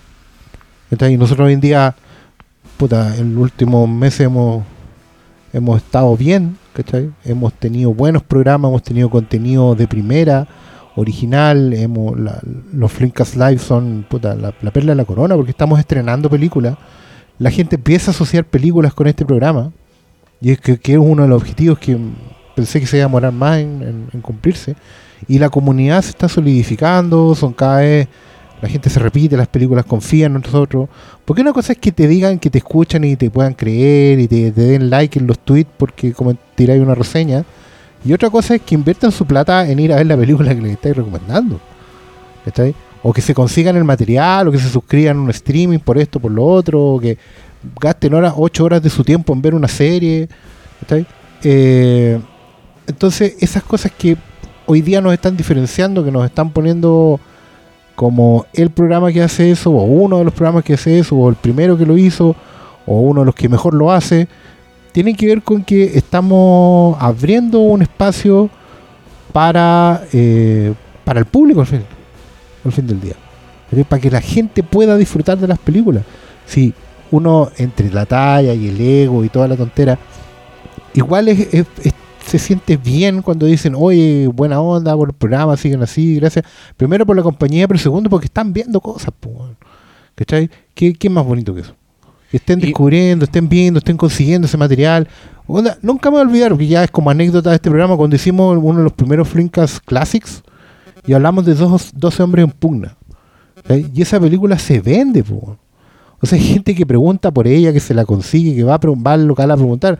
Pueden ser 5, 6, pero es más que cero, que era la cifra anterior. ¿Cachai? Entonces te das Sí, dando cuenta que es estáis abriendo espacio. A mí, a mí, claro, me ha pasado por una parte que siento que ya tengo donde vertir estos, estos hallazgos, estas joyas. Eh, eso se sigue escuchando, Briones. Está muy cerca de los cables tu teléfono. Eh, Deja ver esa página que Cuando- si no voy a revelar cuál era. Cuando-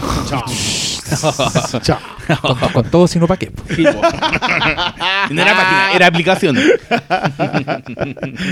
No, su- claro, sucede, por ejemplo, que yo ya ahora centralizo todas mis recomendaciones acá en el Flimcast y, y también es chistoso porque pasa que gente me dice, oye, y, y qué, qué bueno hay visto, y me dan ganas de decirle, puta, métete a iTunes. Porque en verdad lo, decimos todo. Y, también me es hasta terapéutico, me pasó hoy día que subimos hace poco mm, un capítulo perdido de Siempre Halloween sobre Death Proof. Y hoy día había unos hueones ahí basureando Death Proof, justamente en donde yo digo, y eh, vayan a escuchar este podcast sobre Death Proof. Y llegan los típicos sacos de wea de Twitter a decir, ah, esa wea es mala, wea. Y, y yo lo miraba y decía, loco, hay una hora completa en que yo estoy hablando por qué la weá es increíble, como el que tú me digas, me aburrió, en verdad yo ahora soy Batman y no, soy Superman y tú me aburrió, son balas. Así yo ahí como, piu, piu, ya va a campo, weón, te aburrió. ¿Qué, qué- qué le hay a hacer ahí? Eso no dice nada de la película, amigo. Habla mucho de ti, en cambio. Pero, pero pasa esa weá, pues pasa eso de que tú ya, no sé, como que lo sacáis del- de tu sistema y yo personalmente expreso mi amor la mejor manera que puedo. Creo que también sirve, sirve llevar 300 capítulos. Yo creo que lo- todos nosotros, no sé, pues el, el Diego, el Oscar Sala del capítulo 90, puta, quizás no expresa también su amor por las películas, o su odio por las películas como los del capítulo 300, ¿cachai? Porque ya tenemos, tenemos práctica, estamos acostumbrados, ya, ya no nos ponemos nerviosos, ya no nos enredamos tanto. y nos ¿cachai? conocemos las dinámicas y sabemos cuál te va a levantar un punto y cuál. O sea, Y- nos buscamos en ese sentido también. Si, oye, si es- esto no es. Yo, yo, yo los admiro a ustedes cuando los escucho en. em, En, eh, en, otras, en otras dinámicas, en otros espacios, porque digo, ya, entonces, ¿cuál es mi aporte en el sea, ¿En dónde me encuentro yo ahí? Y de repente siento, hice el contrapunto bien. Yo, yo trato de escuchar. eh, igual son muy largos los episodios, pero trato de escuchar el Fincast en general. ¿cachai? Como, como, para, como decir, ya, ¿sabéis que esto aquí La esto es una suerte de no tener que editarlos. Claro, por ejemplo. Pero justamente por eso yo creo que uno igual es bonito el cariño que se hace al ego el decir, sabéis que hemos llegado hasta acá y le hacemos y hacemos bien esta pega. Yo no, no me voy a no voy a pecar de falsa humildad al respecto, creo que lo hacemos muy bien. Pero igual uno se está cuestionando constantemente en si pudiese hacerlo mejor, ¿cachai? Y creo Sí, que también pues, por claro. eso por eso hemos ido tironeando el Flinkast hasta donde está. Yo comparto completamente lo que dice Oscar con respecto a la comunidad. Para mí eso ha sido uno de los máximos orgullos que hemos tenido en los últimos seis meses. Aparte de cosas mucho más importantes. Pero haber juntado gente a ver películas, lo No, de Parásito fue, weá una fue- cuestión eso- hermosa. eso fue muy hermoso hermosa. Y no hemos querido hacerla con cualquier película porque también queremos que sea un, de verdad un sello de garantía y Sí. que nos juntemos a ver weas buenas. Entonces, puta, pasó que todo este tiempo no, no había un estreno ni que prometa. No, ni pero que febrero lo cubrimos. bueno. Marzo todavía no. Marzo no hemos hecho nada, Y pero. no, y no vamos a hacer nada aquí. ¿Qué vamos a ver? ya veremos. Estás optimista. Yo siempre estoy. Ya, optimista. me gusta. Eh, no, pero, pero muy bonito. Yo también quería, quería contar eso. Quería también dar las gracias por, por, por toda la. Porque también es en la calle. O sea, a mí me ha pasado muchas veces que yo voy por la calle con audífonos escuchando o cualquier weá. Y viene alguien en dirección contraria también con audífonos y me hacen gesto o me muestran el teléfono y están escuchando el Flinkcast. Y yo, guau, es, es muy bacán, po, porque es muy, es muy chistoso. A, mí- pero- a mí, pero en bicicleta una vez en un semáforo. Ah, y un loco me dijo. ¡ay, te vengo escuchando! Y yo así como pasé nomás porque iba, iba pasando. Y apurado. Y ahora, no, no, no, es que ya iba pasando. Así como, ¡ah! Bueno, a mí una vez en un semáforo, un auto pasó por al lado mío con las ventanas y estoy seguro de que iba escuchando el Flinkcast. Traté de alcanzarlo como para confirmar, porque eso yo, a ese güey le iba a tocar la bocina y le iba a decir ¡Eh! ¡Soy yo! Pero el weón iba rajado y yo tuve que doblar, así que nunca lo sabré. Pero en mi corazón sí y sigue escuchando el Flinkcast. Sí, igual es cuático también cuando te mm, interactúas con la gente así, por, por- ya sea en la tienda o en otros lados, y al final te dicen, disculpa, tú eres el... Ah, y, y por la voz, ah, mira tú, uno que nunca había... Es bueno eso también porque uno, uno como dijiste al principio, no, no, uno no es locutor, ¿cachai? Uno no es actor de voz ni de doblaje, nada por el estilo. Eh, incluso puede tener problemas fonoaudiológicos, como en mi caso, pero... No, pues si, si yo estoy diagnosticado en la escuela de periodismo, en Radio 1 me dijeron, pues bueno. Sí, No, mira, usted- mira ahora los Usted culiados. si no va claro. Capítulo Mira, 300. mira, eh, ¿De quién te burlaste? Claro, mira, mira que le bajaste el switch. Mira. Mira quién dejaste de. No, pero, pero eso es lo bueno, no- esto no es radio, ¿cachai? Y, No, y uno al final tiene que tener un compromiso con, con- con su personaje, con su, con su tribuna, más que el personaje, en realidad es eso. ¿Cachai? La gente espera que uno diga lo que va a decir, pues haz lo tuyo. ¿Cachai? Y- Así que aquí estamos. po. Y yo, y yo siempre he insistido con el, con el valor de la honestidad y también quiero rescatar esa weá. Porque llega un punto en que justamente esa búsqueda de auspiciadores como que nosotros renunciamos nomás. Porque la weá no hay para qué. Y, y el minuto que tenemos auspiciadores ya hay weas que no podemos decir. Ya tenemos que medirnos con algunas cosas. Y, y esa wea a mí me da mucha paja. Y también les quiero contar que, por ejemplo, después de haber pasado por su vela, a mí me llamaron de dos radios online para que yo fuera a hacer el Flinkcast a esas radios. Y yo dije que no. Porque de entrada me decían, tiene que durar una hora. Y yo dije, pero, ¿qué esa weá? Como, ¿hay escuchado el Flimcast? Somos, locos, somos cuatro weones con incontinencia no, verbal. no, no. O sea, una hora, sí, hemos tenido capítulos de una hora, pero han sido o una excepción, o han sido esos que son súper acotados. Y fueron, y fueron donde hablábamos de tres películas porque teníamos que sacarnos O hemos balazos. o, o han sido capítulos que hemos grabado de una sentada y que hemos partido, ¿cachai? En el fondo un capítulo de una hora de repente es un tercio de un programa o es la mitad de un programa. Entonces no se pudo y yo dije que no, decliné, gentil. Además que nunca, nunca pagaban porque las radios online son una mierda y siempre quieren que trabajes gratis. Pero eh, ni siquiera esa idea como de tener más audiencia, que es como el principal tentador para esa weá. Yo decía, ¿sabéis qué? Filo, weón. Somos, somos los que somos y tampoco nos vamos a quejar si igual tenemos hartas reproducciones, las estadísticas siempre son sorprendentes. Eh, a, mí, a mí siempre me, me pillan desprevenido porque para mí esta weá la hacemos aquí, somos tres hueones, ¿cachai? Claro. Pero de repente me meto, claro, y, y hablamos de las miles de escuchas y es wow. Yo no, yo no sé si la gente estará disfrutando este capítulo ombliguista, pero no me importa. Importa, los, los Nosotros titanes. somos los espartanos ahora. Claro, lo- los, Estamos con cuerpos lustrosos. los titanes tuvieron el episodio súper indulgente y Eso, este El- es el nuestro 200, episodio- ¿qué el era? 300 del No, súper indulgente. algo iba a decir yo y se me fue pensando en malditas calugas espartanas. Pens- Pensaste en Fassbender con esa melena. Como Fue Y el te momento, confesas- claro, ¿Cuál el momento- melena? Si Fan- Fassbender está con melena, po, con pelo largo. Ah, si son espartanos, ¿por qué ¿Qué? melena? Es pelo largo. ¿Cómo tiene un nombre? Fleco.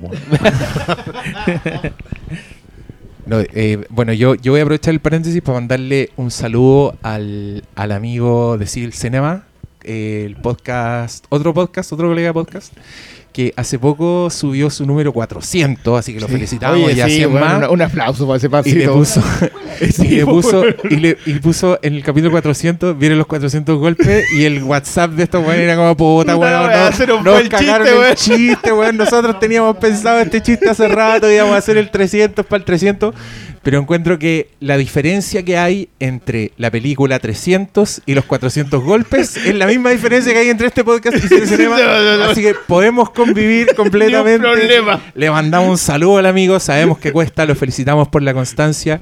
Y creo que si hacemos como un diagrama de Venn, igual hay algunos auditores que nos escuchan a los dos, así que todo bien. ¿Y para qué vamos a ser enemigos si podemos ser amigos? No, ¿qué? qué? O sea, a Ra- a Ramírez lo vemos semana por medio. Función por medio. Sí, es que a mí me da lata porque encuentro que muchas veces como que estas narrativas de rivalidades las inventa la gente. Sí. Y cuando, y cuando subí ese comentario ese weón, ¿te acordás de un weón que nos dijo que éramos, ¿cómo éramos? Ah, limoneros. sí, porque limon- hacíamos, limoneros, porque hacíamos rifa. Y el loco dijo, deberían ser como si el cinema que son más dignos. Ya, pues yo subí esa weá, pero era para que nos riéramos del weón, no era para que... y- pero mucha gente empezó que ese podcast culiado. Y no, empezó como a tirarle mierda. Y yo decía, no, no era la idea. La idea era burlarnos de este concha su madre que nos trata de limosneros porque queremos financiar la weá. No, ya, qué onda. ¿No? Oye, ¿es ahí que hay y que ese weón recono- sigue comentando, weón. Ese weón escucha. A mí lo que más gracia me da que eh, la iniciativa de la eh, de la rifa surgió como para intentar hacer algo diferente, pero inevitablemente nos llevó a nuestro gran objetivo que era hacer una función. La rifa y, y las funciones están relacionadas intrínsecamente. Si las rifas no hubieran funcionado, Claro. yo creo que nunca nos hubiéramos pegado en el, Hay- el pique- una- el piquero de, una de evolución una natural, sala. una evolución natural en ello, en saber que había gente que no es que no es que la gente eh, esté dispuesta a soltar la plata, sino que la gente estaba dispuesta a, a invertir en el programa. Yo voy a insistir en eso. La gente cuando cuando compra un número de rifa eh, sí, lo pueden hacer por los premios, pues, obviamente. O lo pueden hacer de forma solidaria. Yo también quiero recordar ese, ese evento que tuvimos alguna vez. Cuando Sobre todo hicimos una... Que se lo gana todo. Claro. Pero por ejemplo, cuando hicimos la, la Solidaria, que digámoslo, fue la que más recaudó de todas. ¿Cachai? Cuando, cuando esta comunidad, Eso, eso habla de la credibilidad de este programa.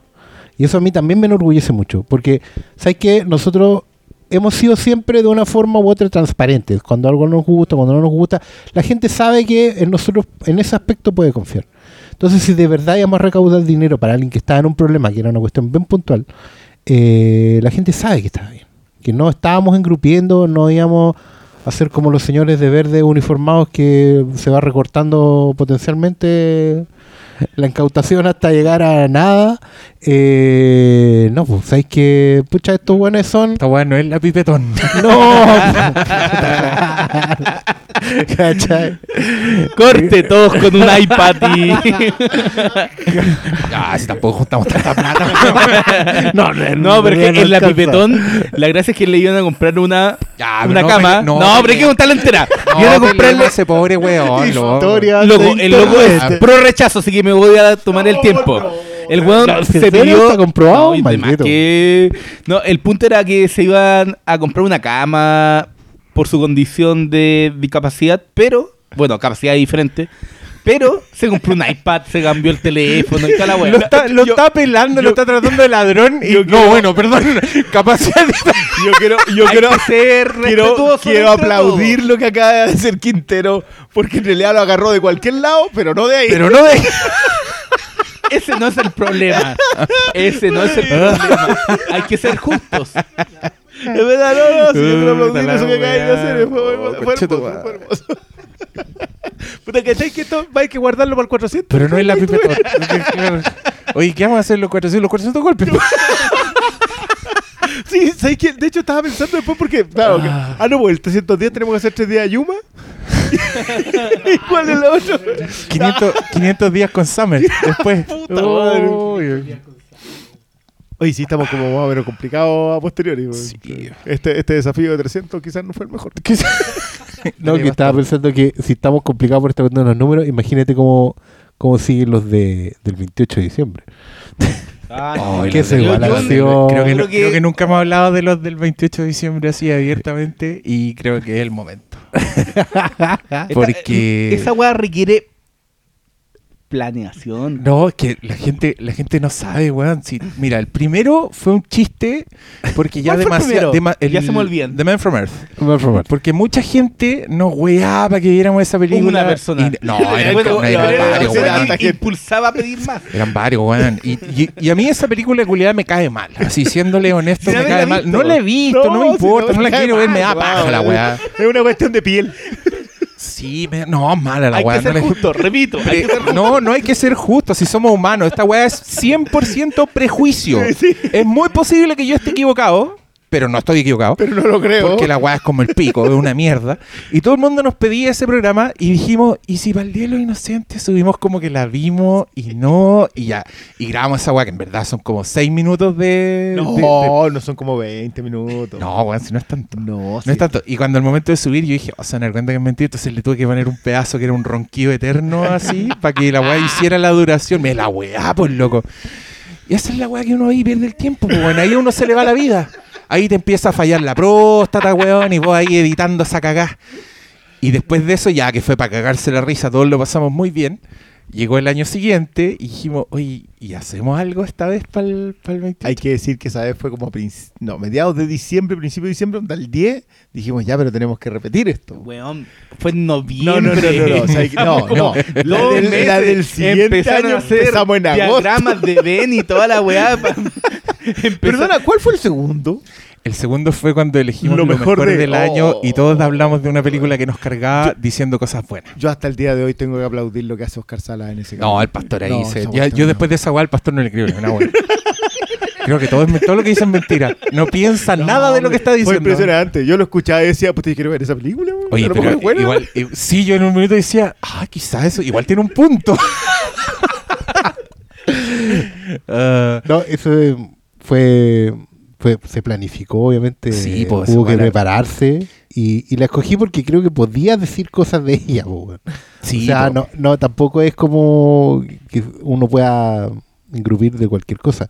Pero esa, justamente por la pica, se podían decir muchas cosas porque empezaba a hablar justamente. Oye, pero tú hablaste de la momia que Sí, detestabas. momia, tú hablaste de. No recuerdo. La de Vin Diesel, ¿o no?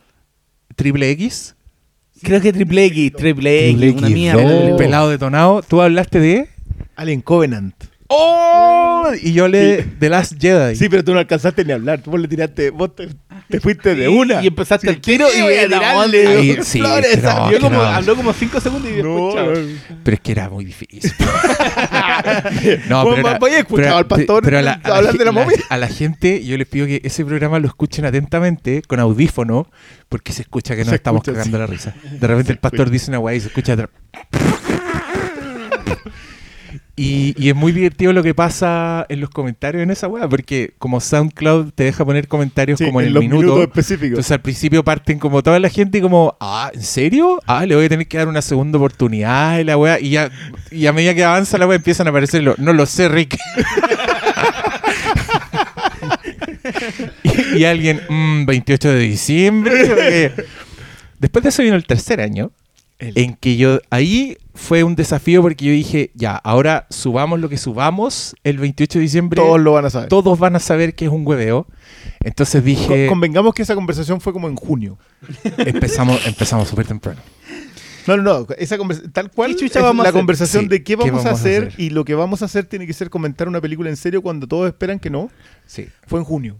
Deci- y decidimos agarrar una película que todos pensaran que iba a ser un hueveo, pero que fuera una conversación completamente en serio para que la broma estuviera en el cerebro de los que la escuchaban.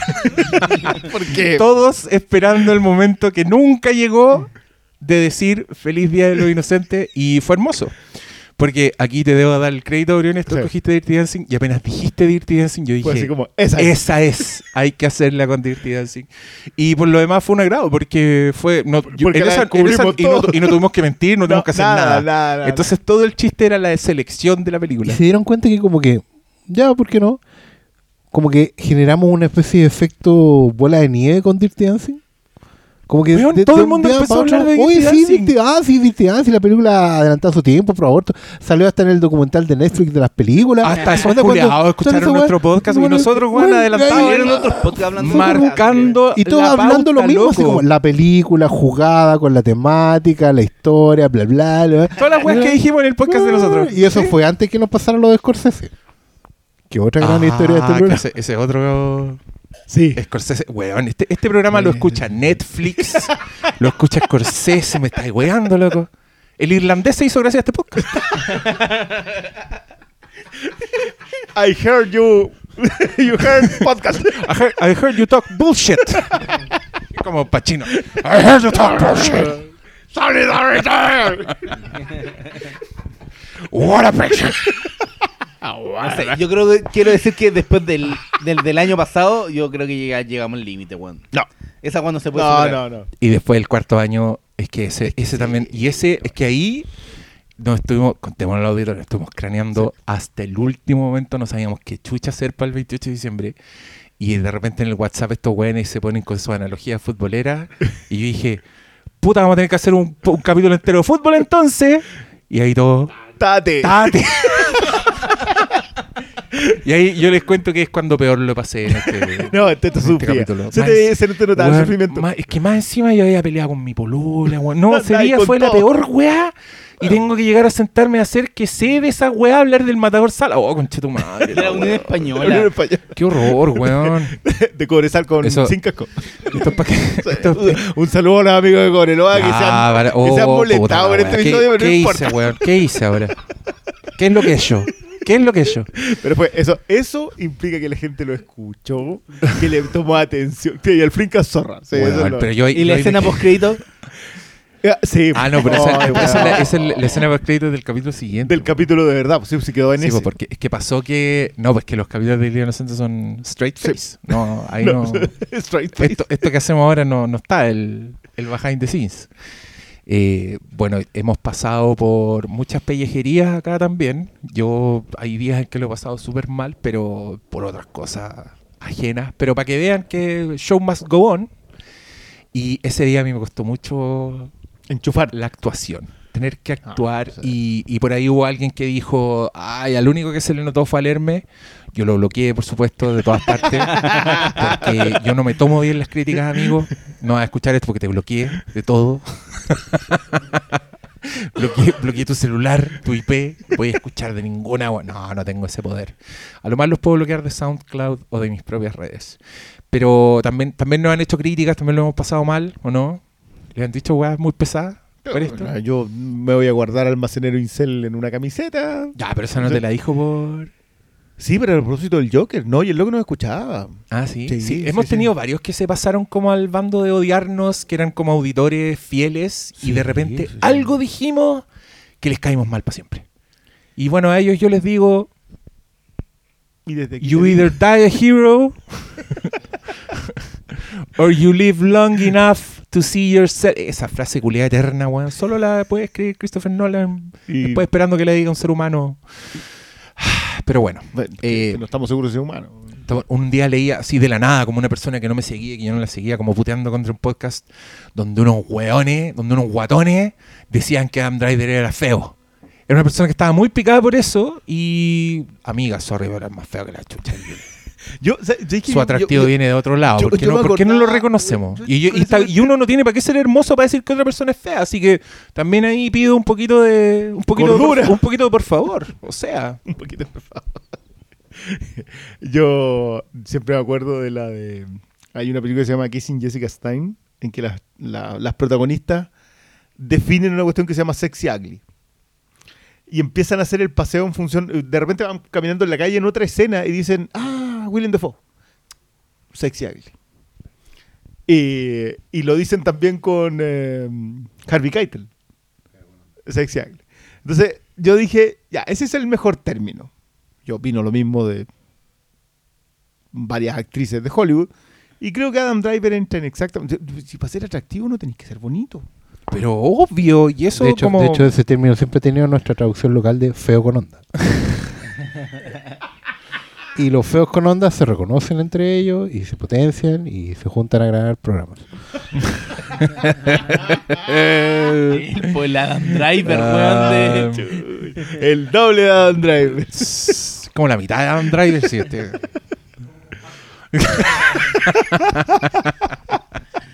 es como ese meme del Joker que ponen el Joker y un Joker chiquitito al lado. ¿Cómo lo habéis visto? Ah. Bueno, pero esa Pero no no hemos escucha, comido odio, sí, está bien, sí, oye. Bueno, el odio generalizado que sintió la población cuando hablamos de Avengers Infinity, Infinity, War. War. que debe ser uno de los podcasts más o más escuchados Primero, y más de los escuchado. más basureados. La gente estaba muy enojada. Pero es porque, bueno, la gente se toma mal cuando uno dice, si a usted le gusta esta película, usted es estúpido. No, no dijimos eso. Ignorante. Pero eso entendieron. Y no les gustó y todo. Pero Hubo creo gente que que... dejó de escuchar este podcast por eso. ¿Sabes no lo son recuerdo, tan- yo no lo ¿sabes creo. qué? Yo tampoco creo porque varias de las personas que más nos putearon por ese podcast siguen comentando. Entonces, o nos perdonaron o ahora nos escuchan así para odiarnos, pero no creo. Porque No, porque los comentarios de hecho no lo son. sí, y yo, y yo también escucho, bueno, yo escucho un podcast en particular para odiarlo, para pasar rabia, y no. Y no lo comentas. No, pero no, no, no, no puedo hacerlo tanto. O sea, no, no soy fiel a ese podcast. ¿Cachai? Lo escucho para odiarlo y escucho dos capítulos y no quiero más. Como cuando Entonces- despertáis y dices que hoy día me tengo mala, voy a escuchar esa wea. Hoy Es día que, aparecí ¿Saben qué? Yo esto, yo esto lo quería decir a todo el mundo que quiere hacer un podcast o que quiere hacer película, que quiere escribir weas. De las weas malas se aprende y se saca tanta inspiración como de las weas buenas. Así que no le, no le haga asco a, a, a chapotear en su odio con algún producto porque le va a servir de inspiración, de energía o por último va a tener un poquito de combustible para odiar alguna que wea tampoco hace tan mal. y yo, para yo- recomendársela a sus enemigos. Pero, pero ¿sabéis qué? Yo, to- yo ese, ese podcast lo he escuchado un par de veces después. Y hasta el día de hoy creo que, independiente de algunos términos que podemos haber usado, respaldamos muy bien lo que estábamos diciendo. Sí, no, yo creo que ahí fue pura guata. Yo creo que fue Sí, pura guata, gente. pero lo enojó. nuestro no. Pero no, po, lo nuestro no. Es que yo creo que. Y también y, me y- pasa. y guata también- tenemos. y ta- hay, hay de sobra, y cada vez más. Yo creo que eh, también pasa que es un fenómeno que también me he dado cuenta teniendo un podcast. Es que la gente se toma muy personalmente cuando a ti no te gusta algo que a ellos les gustan, ¿cachai? Y yo puedo entenderlo, creo que he estado ahí en algún momento de mi vida también. O sea, yo, no sé, po, yo escribí, yo en mi juventud, en mi adolescencia, yo llegué a escribir a programas de televisión para reclamar contra gente que había Ah, hablado chucha. Obvio, pues, weón. Eh, porque yo también fui de eso, entonces reconozco el sentimiento y ya te das cuenta, ponte tú, que hay fandoms que son más quisquillosos que otros.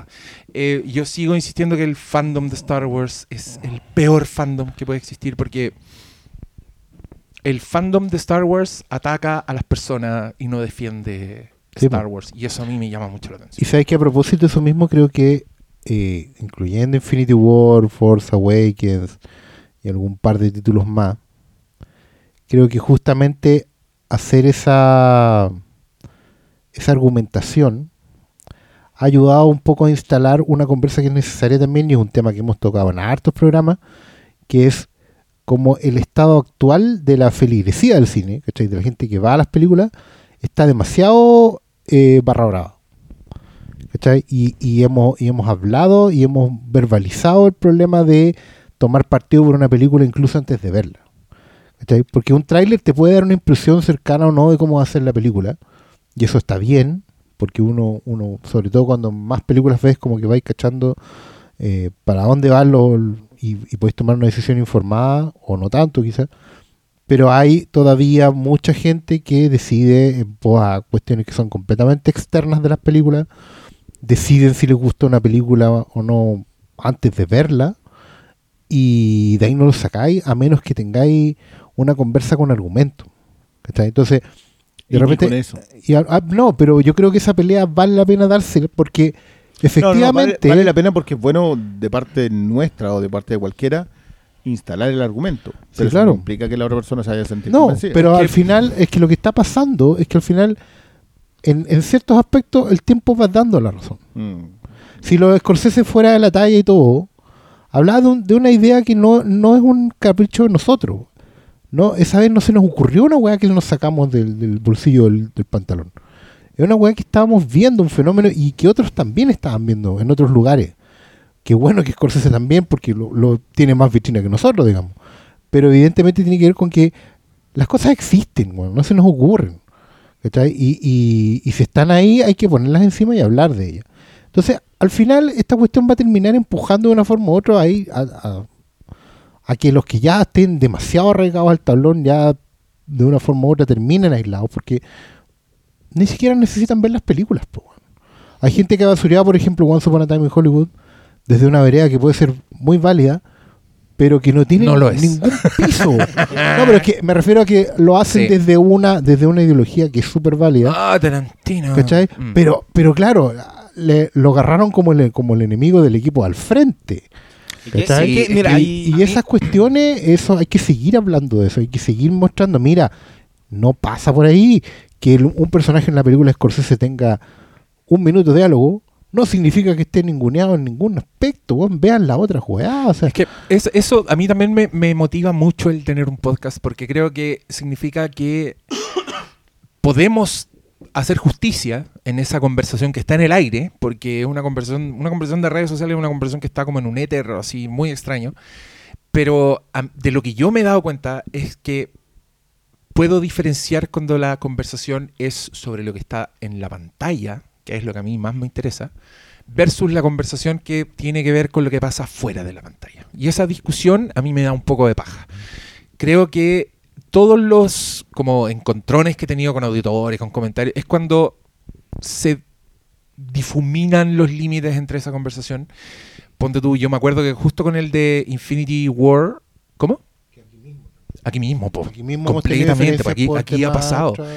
Eh, en, en el caso de Infinity War, yo me acuerdo de una auditora que estaba muy enojada porque nosotros basureábamos, nos reíamos de la escena donde todas las minas, no, en Endgame, de cuando todas las minas hacen como esta portada de, de las mujeres, que yo sigo insistiendo que me parece una vergüenza de, de escena, pero yo estaba muy enojada y decía que esa escena no era para nosotros, ¿cachai? Esa era su, su- su postura.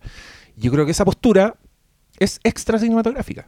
No tiene que ver con los límites de la pantalla, ¿cachai? Si tú miras la película y juzgas lo que está pasando y ese plano dentro de la película, bueno, la weá es mala, es un plano penca, es un plano que si, bueno, si fuera de cualquier otra cosa te sería muy evidente lo, lo, lo chana que es la weá. pero que claro, cuando lo sacáis de la película y lo metís en otro... Entonces entiendo su punto y lo respeto y entiendo que le haya molestado que nosotros hayamos dicho que era una mierda. Pero yo al distinguir que ella está hablando desde fuera de la película, yo ya no ni me caliento, ni me enojo, ni me frustro, ¿cachai? Ni digo... "Ah". Igual, igual ese va a ser un fenómeno al que nos vamos a enfrentar muy seguido. Pero yo estoy cada vez más tranquilo Sí, porque, no, no, yo creo- yo creo porque que- creo que lo, incluso incluso con nosotros Porque incluso creo se que ha hecho más claro mejor. o, o, o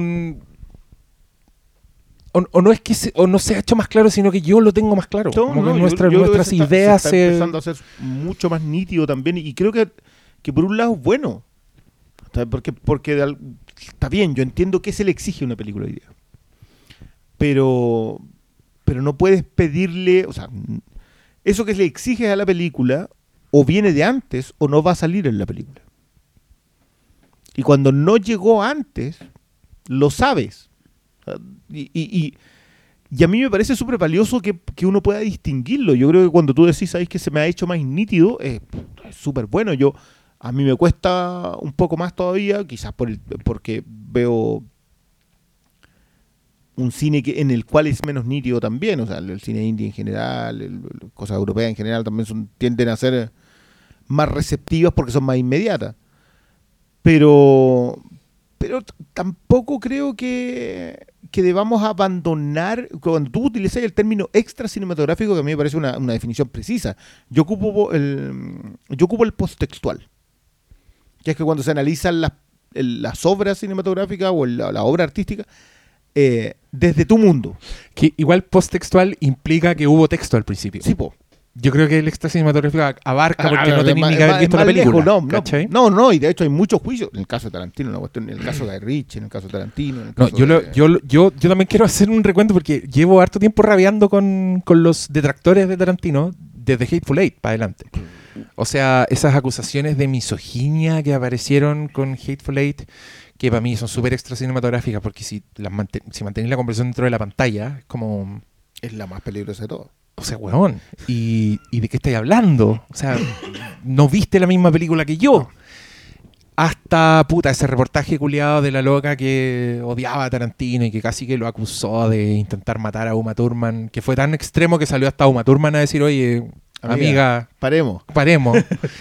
y, y con Once Upon a Time que está bien apestoso, o sea, es una conversación... No, pero un Once Upon a- mí yo creo que una de las grandes gracias que tiene es que es un discurso que se cae.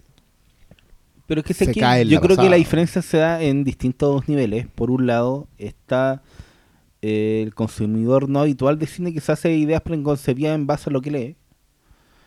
Pero yo creo encuentro que de repente es más peligroso cuando alguien que sabe de cine o ve mucho cine se crea prejuicios solo porque algo le cae mal o porque se hizo la idea de que no le gusta. Como The Man from Earth. Bueno, sí. Sí, Yo creo que nosotros cometemos un error. Deberíamos abrirnos la postura. Sí, la vamos Si a ver vamos el, hacer el- Hollywood el 28 de 27. diciembre. Vamos a subir un Vamos capítulo una- que un audio vamos, la vamos a ver de verdad. Pero, pero yo por eso mismo igual yo trato de siempre peleo conmigo mismo de no hacerme prejuicios desde que hice mierda una película de Lego que dice ¿por qué están haciendo esta weá? y después la weá funcionó y dije que ya va- no me ¿En serio con esa? es que sí porque era como como yo escribía en el blog y ¿cachai? era como hablar de la weá po.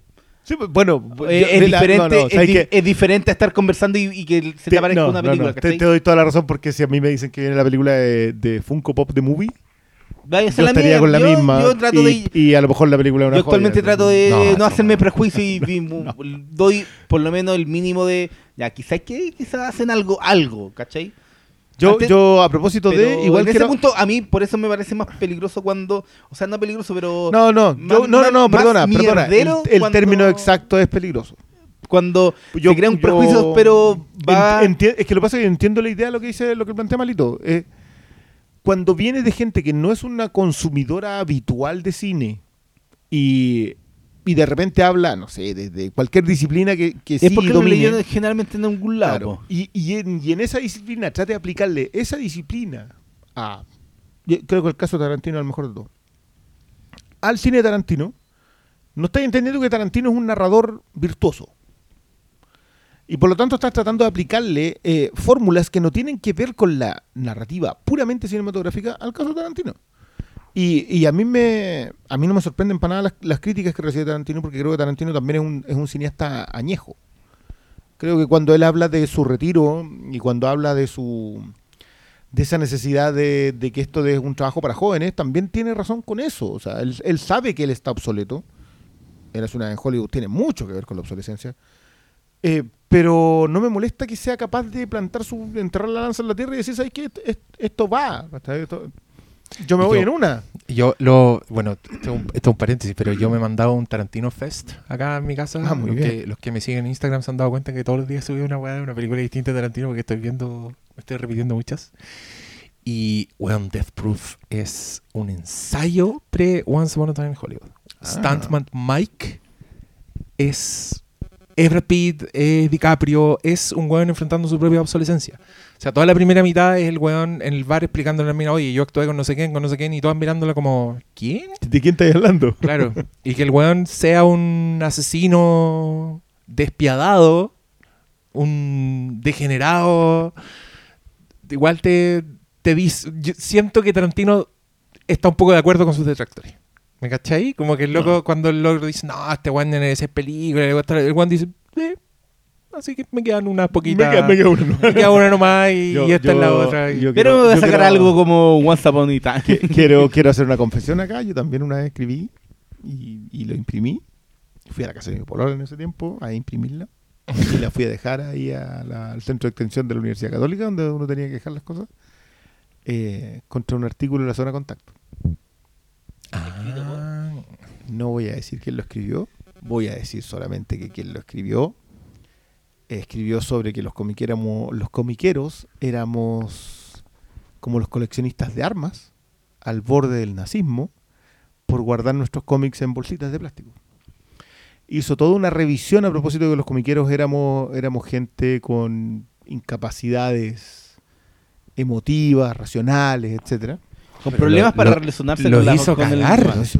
No, no, no, pero no era necesariamente eso- eso. esa era la zona de contacto en papel. Zona de contacto en papel. O sea, por eso tuve que ir a dejar la cosita en papel. Ya, pero ¿quién lo dice? Entonces, no sí, sabe porque- fue Yo, el mira, no, no voy a decir quién lo hizo. Pero debe ser, debe alguien que está... lo- pero lo lo uni- sabes. lo Ya. único que diré No lo has olvidado. es que esa persona terminó haciendo una película sobre un comiquero. Ah, ya sé. Y años después haría una continuación de esa película sobre un tipo que se arrepentía de ser comiquero y que era incluso peor que la primera. Fue la única vez en que yo me puse a escribir algo en contra de alguien que escribía y publicaba. Actualmente mucha gente escribe La, Oh. la escribe contra él. vez. Oh, yo, yo puedo confesar algo ahora que estamos en confesiones. Yo una vez mandé un mail muy largo al séptimo vicio Oh, pobre pelado. porque el pelado fría. ¡Uy! Es que me dio tanta rabia. No, es que no fue algo que dijo. Es que se estrenó Magnolia en el cine y era una película Uh, hermosa 2002. que yo amé. Y el pico, pues, bueno, no sé. 20 años. Y, y- y no sé si la película se demoró mucho en llegar a Chile, no sé qué weá, pero el pelado ya la tenía. Y en su programa el 29 weón mostró escenas de Magnolia descontextualizadas, pero escenas enteras. Mostró la lluvia de ranas, ¿cachai? Y yo veo esa weá en VX y lo encontré inaceptable. Y weón mandé un mail así como... No podéis mostrar esta weá. Era, era como un, un- un reclamo por un spoiler pre-existir la palabra spoiler, pero no por un spoiler porque Juan mostró escenas completas, ¿cachai? Y yo encontré que era la peor weá y, y nunca me lo contestó, no sé si lo habrá leído. Ahora me tiene buena. Nunca le confesé esto a él. Pero yo Yo fui el que te mandó esa weá. pero si se lo mandé de mi mail, estaba con mi nombre y todo, pero eh, yo estaba muy enojado. Y también escribí al Mercurio ¿Viste? ¿Viste? Todo lo que tenían tiempo. para... re- Ah, ya, que No, tal yo lo que te yo no tenía en- tiempo, yo estaba indignado. Sí, pero No, si la weá, pero si no lo pero si no lo, no lo escribís con pluma, pues weón, ¿qué tiempo?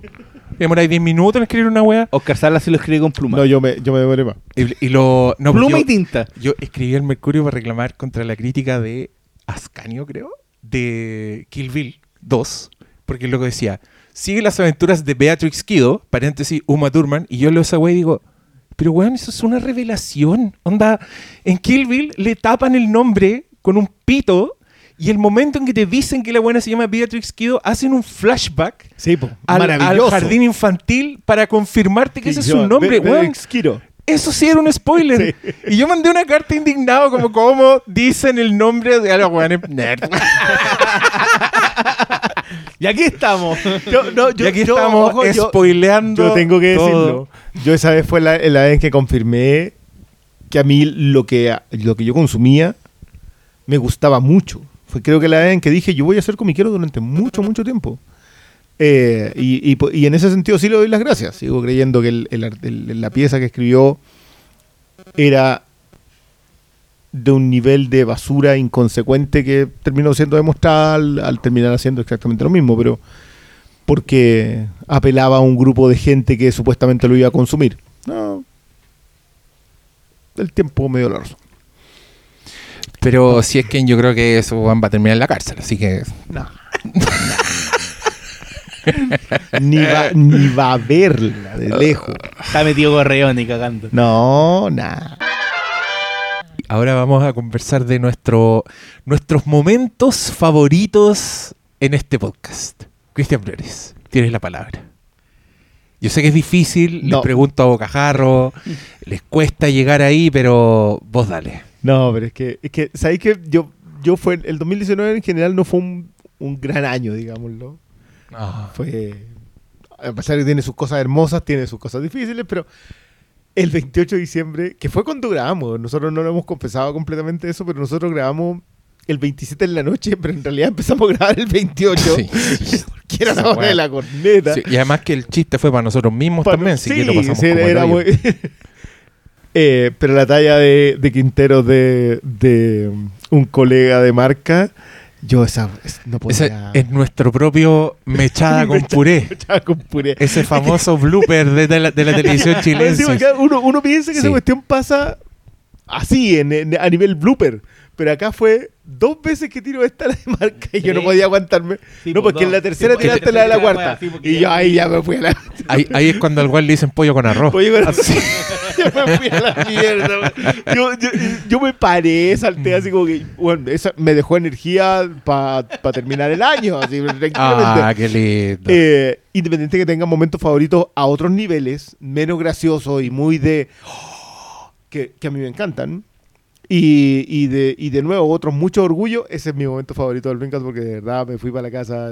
Debo, haber- debo haber estado riéndome hasta el 31 de diciembre, bueno, pero tranquilo. Así. Sí, es que fue un momento tan bueno que yo decidí ponerlo después como blooper, como escena post créditos para que Inclusive con el audio malo. para compartirlo con, con- con la gente.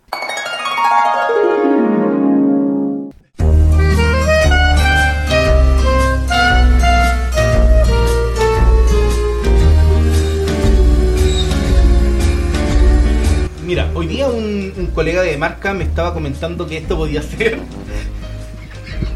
Puta la era tan buena, conchito.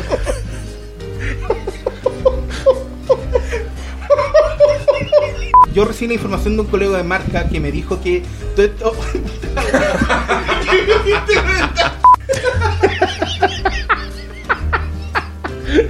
bueno, yo. Bueno, yo recibí la información de un colega de la cuarta.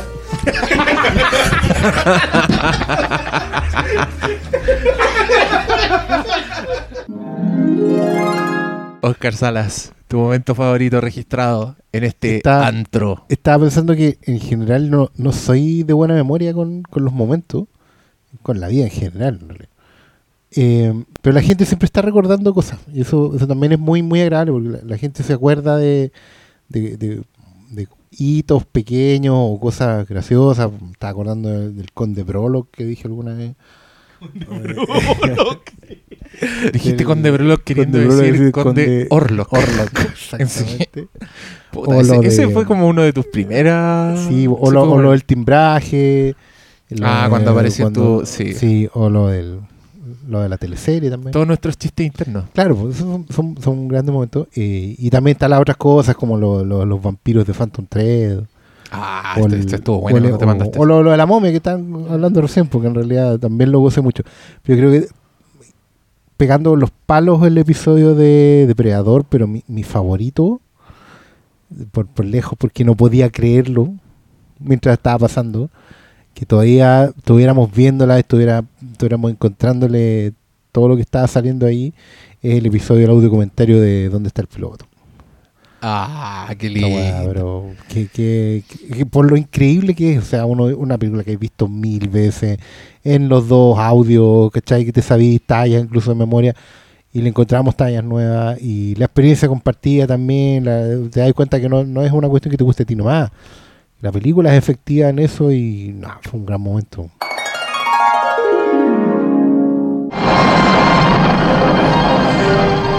¿Dónde está el piloto? ya, ¿quieren ver esta película con nosotros? Yo creo que por nos vamos a reír, cabrón. Con la actuación estelar de Vayan a buscar el DVD, el Robert Blu-ray, lo que sea. Robert Hyde. Para los que quieran buscar ese audio comentario, que más encima está, está escondido porque el capítulo se llama Charquicast Sorpresa. Así que si usted quiere escuchar el audio comentario de ¿Y dónde está el piloto? con audio latino de fondo, busque el episodio Charquicast Sorpresa. Malito, ¿cuál es tu momento favorito? Registrado. O sea, es como Háblale de todo, frente al a, mí, a mí, puta, me encanta lo que pasó en la función de Parasite. Sé que a mucha gente le gusta lo de los jugos, pero para mí fue como una... Fue algo que era un tweet que yo le iba a responder en vivo y dije, estoy seguro que el Diego va, a hacer esta pregunta y la guardé. Entonces... Pero a mí, a mí me gustaba mucho cuando no estaba Diego y yo para puro huevearlo empecé a hacer como unas presentaciones de mierda y me las ingeniaba para hacerlas peor cada vez. Y era para puro huevear al Diego y era un chiste como muy interno. y, y lo hueveía a él, era Ah, como... la- las intros de mierda. Las esas son intros de tu- mierda, cuando- cuando yo no estaba. cuando el no culiao. Diego y, se- y aprovechaba como hacer cualquier weá y era como y también era como por lo que me estaba pasando en ese momento en, en mi vida personal pero era como sé que lo, lo pasaba también como en esos capítulos que era no porque no tú no estuvieras sino era porque ¿cómo, Ah. cómo puedo? ¿Cómo no lo había pensado hasta que lo dijiste. ¿Cómo- cómo- Hijo de puta. era como cómo podemos huevear internamente al Diego que no Mm. está y era como era esa weá pero yo repito el, el- todo lo que se da en Parasite para mí es mi, mi momento favorito porque es como la es como todo lo que hemos hecho en el podcast condució a ese capítulo weón. Vamos, vamos a escuchar igual, como no, no puedo poner el capítulo de Parasite entero y fue reciente, así que vayan a escucharlo. Vamos a poner de ejemplo una, unas intros de mierda.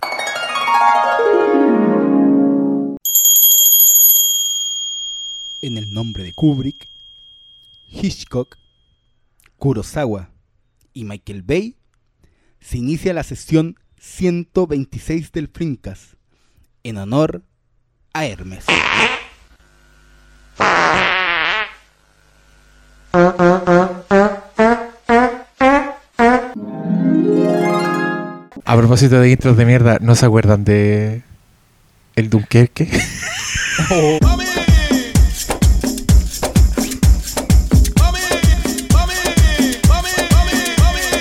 Mami llegó tu Nolan con el Dunkerque, sacúdelo. Pero que Mami llegó tu Nolan con el Dunkerque, menéalo. ¡Oh! Gran momento también. Ese fue un gran, gran momento, hay que decirlo. Loco, ¿Qué se hay quiere? merchandising de esa wea. Hay tazones que dicen mami llegó tu Nolan con el Dunkerque y hay poleras que dicen mami llegó tu Nolan Y lo más chistoso que esa weá Oye, surgieron esa, de la esa nada. auditora seguirá metida en Twitter porque esa cuestión fue...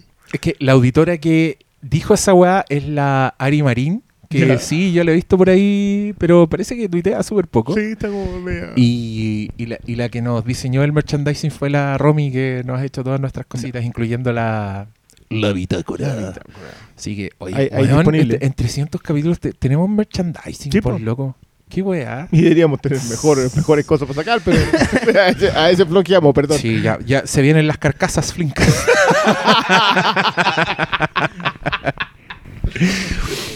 Oye, a mí me cuesta demasiado escoger un momento favorito. Porque yo, siéndoles honesto, hay muchos momentos que yo desde la edición, que a veces estoy achacado y voy a ese punto de, de, de alguno de nuestros capítulos y solo para autoanimarme los escucho ¿no? y, lo- los ataques de risa que se han dado en este capítulo de mi parte, sobre todo. O sea, cabros, de verdad un lujo que algo te dé un ataque de risa y que quede grabado para después volver a escucharlo.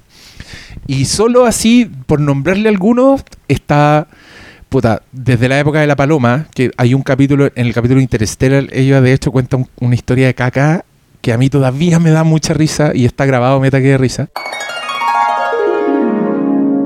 Llegué, eh, me dispuse, salió, salió, salió Esta- esa caca que eran chorros, Iguazú chorros y chorros de caca. Em, se, pero re- no, se pero era, rompió la represa. pero no, era como cuando estáis tan pal pico que ya es como cachas esos cuadros que son como técnicas mixtas. Entonces era caca de todos los tipos, ¿cachai? Como Ahí es cuando estáis más intoxicados que la chucha, cuando salen, los- salen los sale- mojoncitos de perro, salen todos. sale el vómito. No, sale, sale esa banana soñada que la que uno siempre quiere cagar. Una banana, banana de chocolate. Después salen, después salen también eh, los cereales de Chocapic. Sale, sale todo y todo forrado como en un agua misteriosa del Mapocho. Y de los nuestros, yo creo que la, la aparición espontánea de Le Critiqué me da mucha risa escucharla. Porque estábamos alegando, estábamos alegando contra un weón que había tuiteado que lo, le cargaba que los podcasts no fueran al grano rápido y lo hacía perder el tiempo.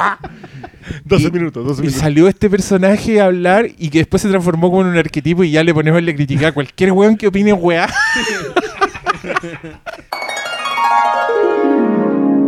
Bueno, todo este preámbulo está dirigido al señor que en Twitter pide que los podcasts que son gratuitos y que él escucha gratis tengan una pauta que respete sus horarios y su estilo de vida, porque no tengo tiempo para escuchar menudencia Durante 12 minutos. de 12 minutos cuando lo que yo quiero es saber de qué diablo se trata Call Me By Your Name.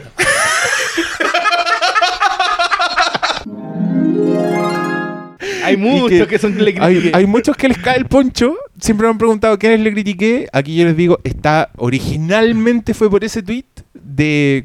¿Quién era? ¿Tú te Era? Farratia. por el tweet de Farratia. Un saludo a Rotea. Un saludo, Farratia. Gracias por darnos ese momento con tu Barça puteada contra los podcasts que se demoran en llegar al punto. Pero después se, se extendió a más personajes y ahora, de hecho, hoy día un auditor le dijo a- que mi polola estaba hablando de Death Proof y alguien le dijo que era como el hoyo y que no era feminista, una cosa así. Y alguien, un auditor X, le puso, le critiqué. así que la weá trascendió.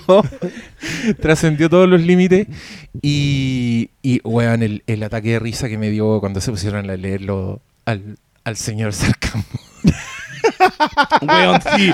Señor Ese- yo creo que ese es mi momento favorito. Ese es de lo- es de lo- Se ese me es de había lo- olvidado. Esa- oye, Señor yo, yo sabéis que una vez lo, fui- lo iba escuchando.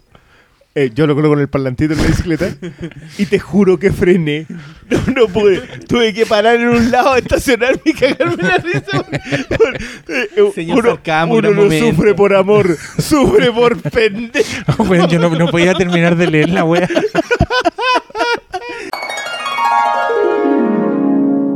Dicen que uno sufre por amor, pero es mentira. Pero es mentira.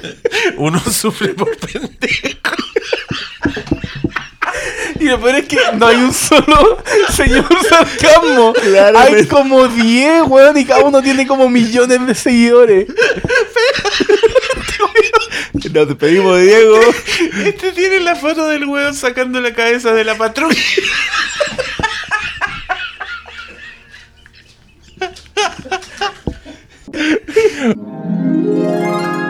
Oh, conche tu madre, la weá. Bueno, y, y también capítulos completos. Yo, de verdad, le tengo mucho cariño al capítulo de. mm, al de Avengers Infinity War, pese a todo. Pero es porque se parte con todo ese huevo de le critiqué. Ese, ahí ahí ese, nació. lo- El, el de la Liga de la Justicia, donde. el que termina en. Es que, y también donde, donde Malo salió con que la polola le dijo que, que iba a mirar atentamente a Henry Cavill. Ese sacrificio, weón. y que Un te- saludo, mira. Un sa- sí, Por- grande, grande Mila. que- Eris seca.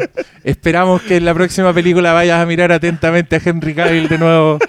Parece Con que- la complicidad del pololo. No, si es brillante, No, weón, es tremendo, es tremendo.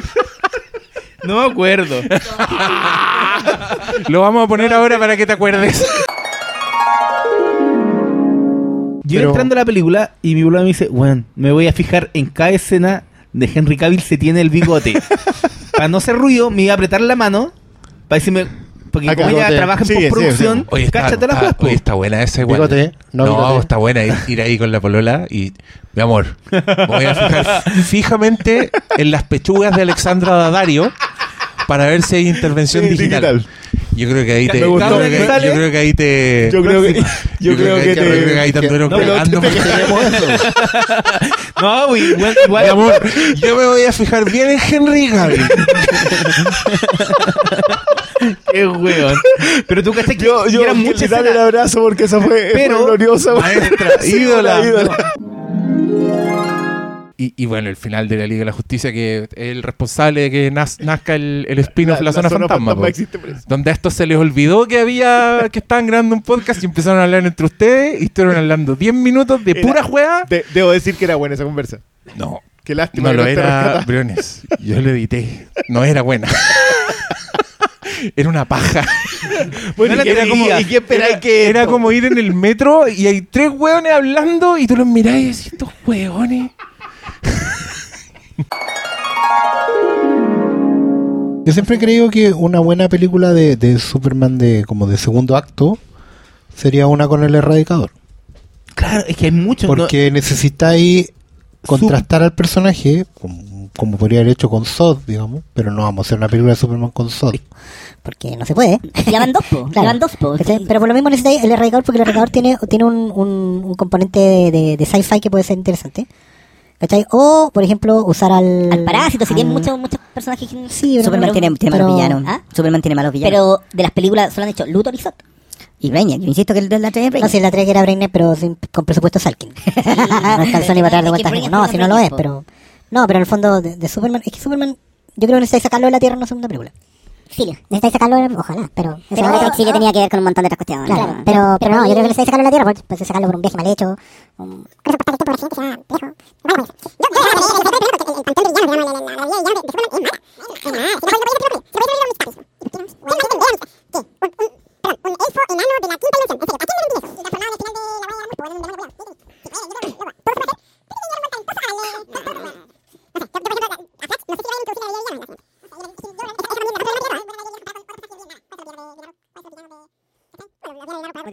Y siguieron así, discutiendo por horas y horas.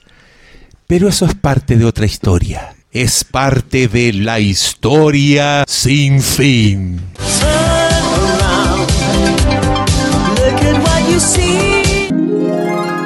merecido ese final acelerado de Alvin y la ardilla. Ya cabros. Eh, les doy las gracias a todos los auditores. Veo al señor Briones que está agarrando el micrófono de nuevo porque quería decir No, algo más. No, no, no. Me estabas pidiendo, ¿no? Ah, ya. Cristian siempre puede seguir. Entiéndelo. Recuérdalo siempre. Eh, y nada, cabros. Yo, yo solo No, quería no. decir adiós. Ah, feliz, feliz, feliz Estupendo. 300, Feliz feliz 300 300, episodio. 300, gracias Sí, por la Perdonen por hablar más de nosotros que por la película, pero. Atesoren, no, atesoren el Sí, behind the no, scenes este de esta capítulo- weá. Este capítulo Si fue- estuviera vivo, eh, ¿cómo se llama? El del Side Actor Studio. No, Oh, sí, una buena en la entrevista. No hubiera entrevistado, no hubiera sacado toda esta información el solito. así. De hecho, en el capítulo 200 echa- echamos preguntas del cuestionario Sí, de, de Bullion de Culture. y nos contestamos preguntas, pero ahora fue un más mano ese, a mano ese 200 tuvo cochinada que no vamos a recordar. inconfesable, Sí, que todos recordamos. ahí nomás. Pero bueno, gracias auditores por, por escucharnos y por la fidelidad de estos De aquí 300 al capítulos. 400, nos vemos. Sí, sí. Adiós. No queda nada, no queda nada.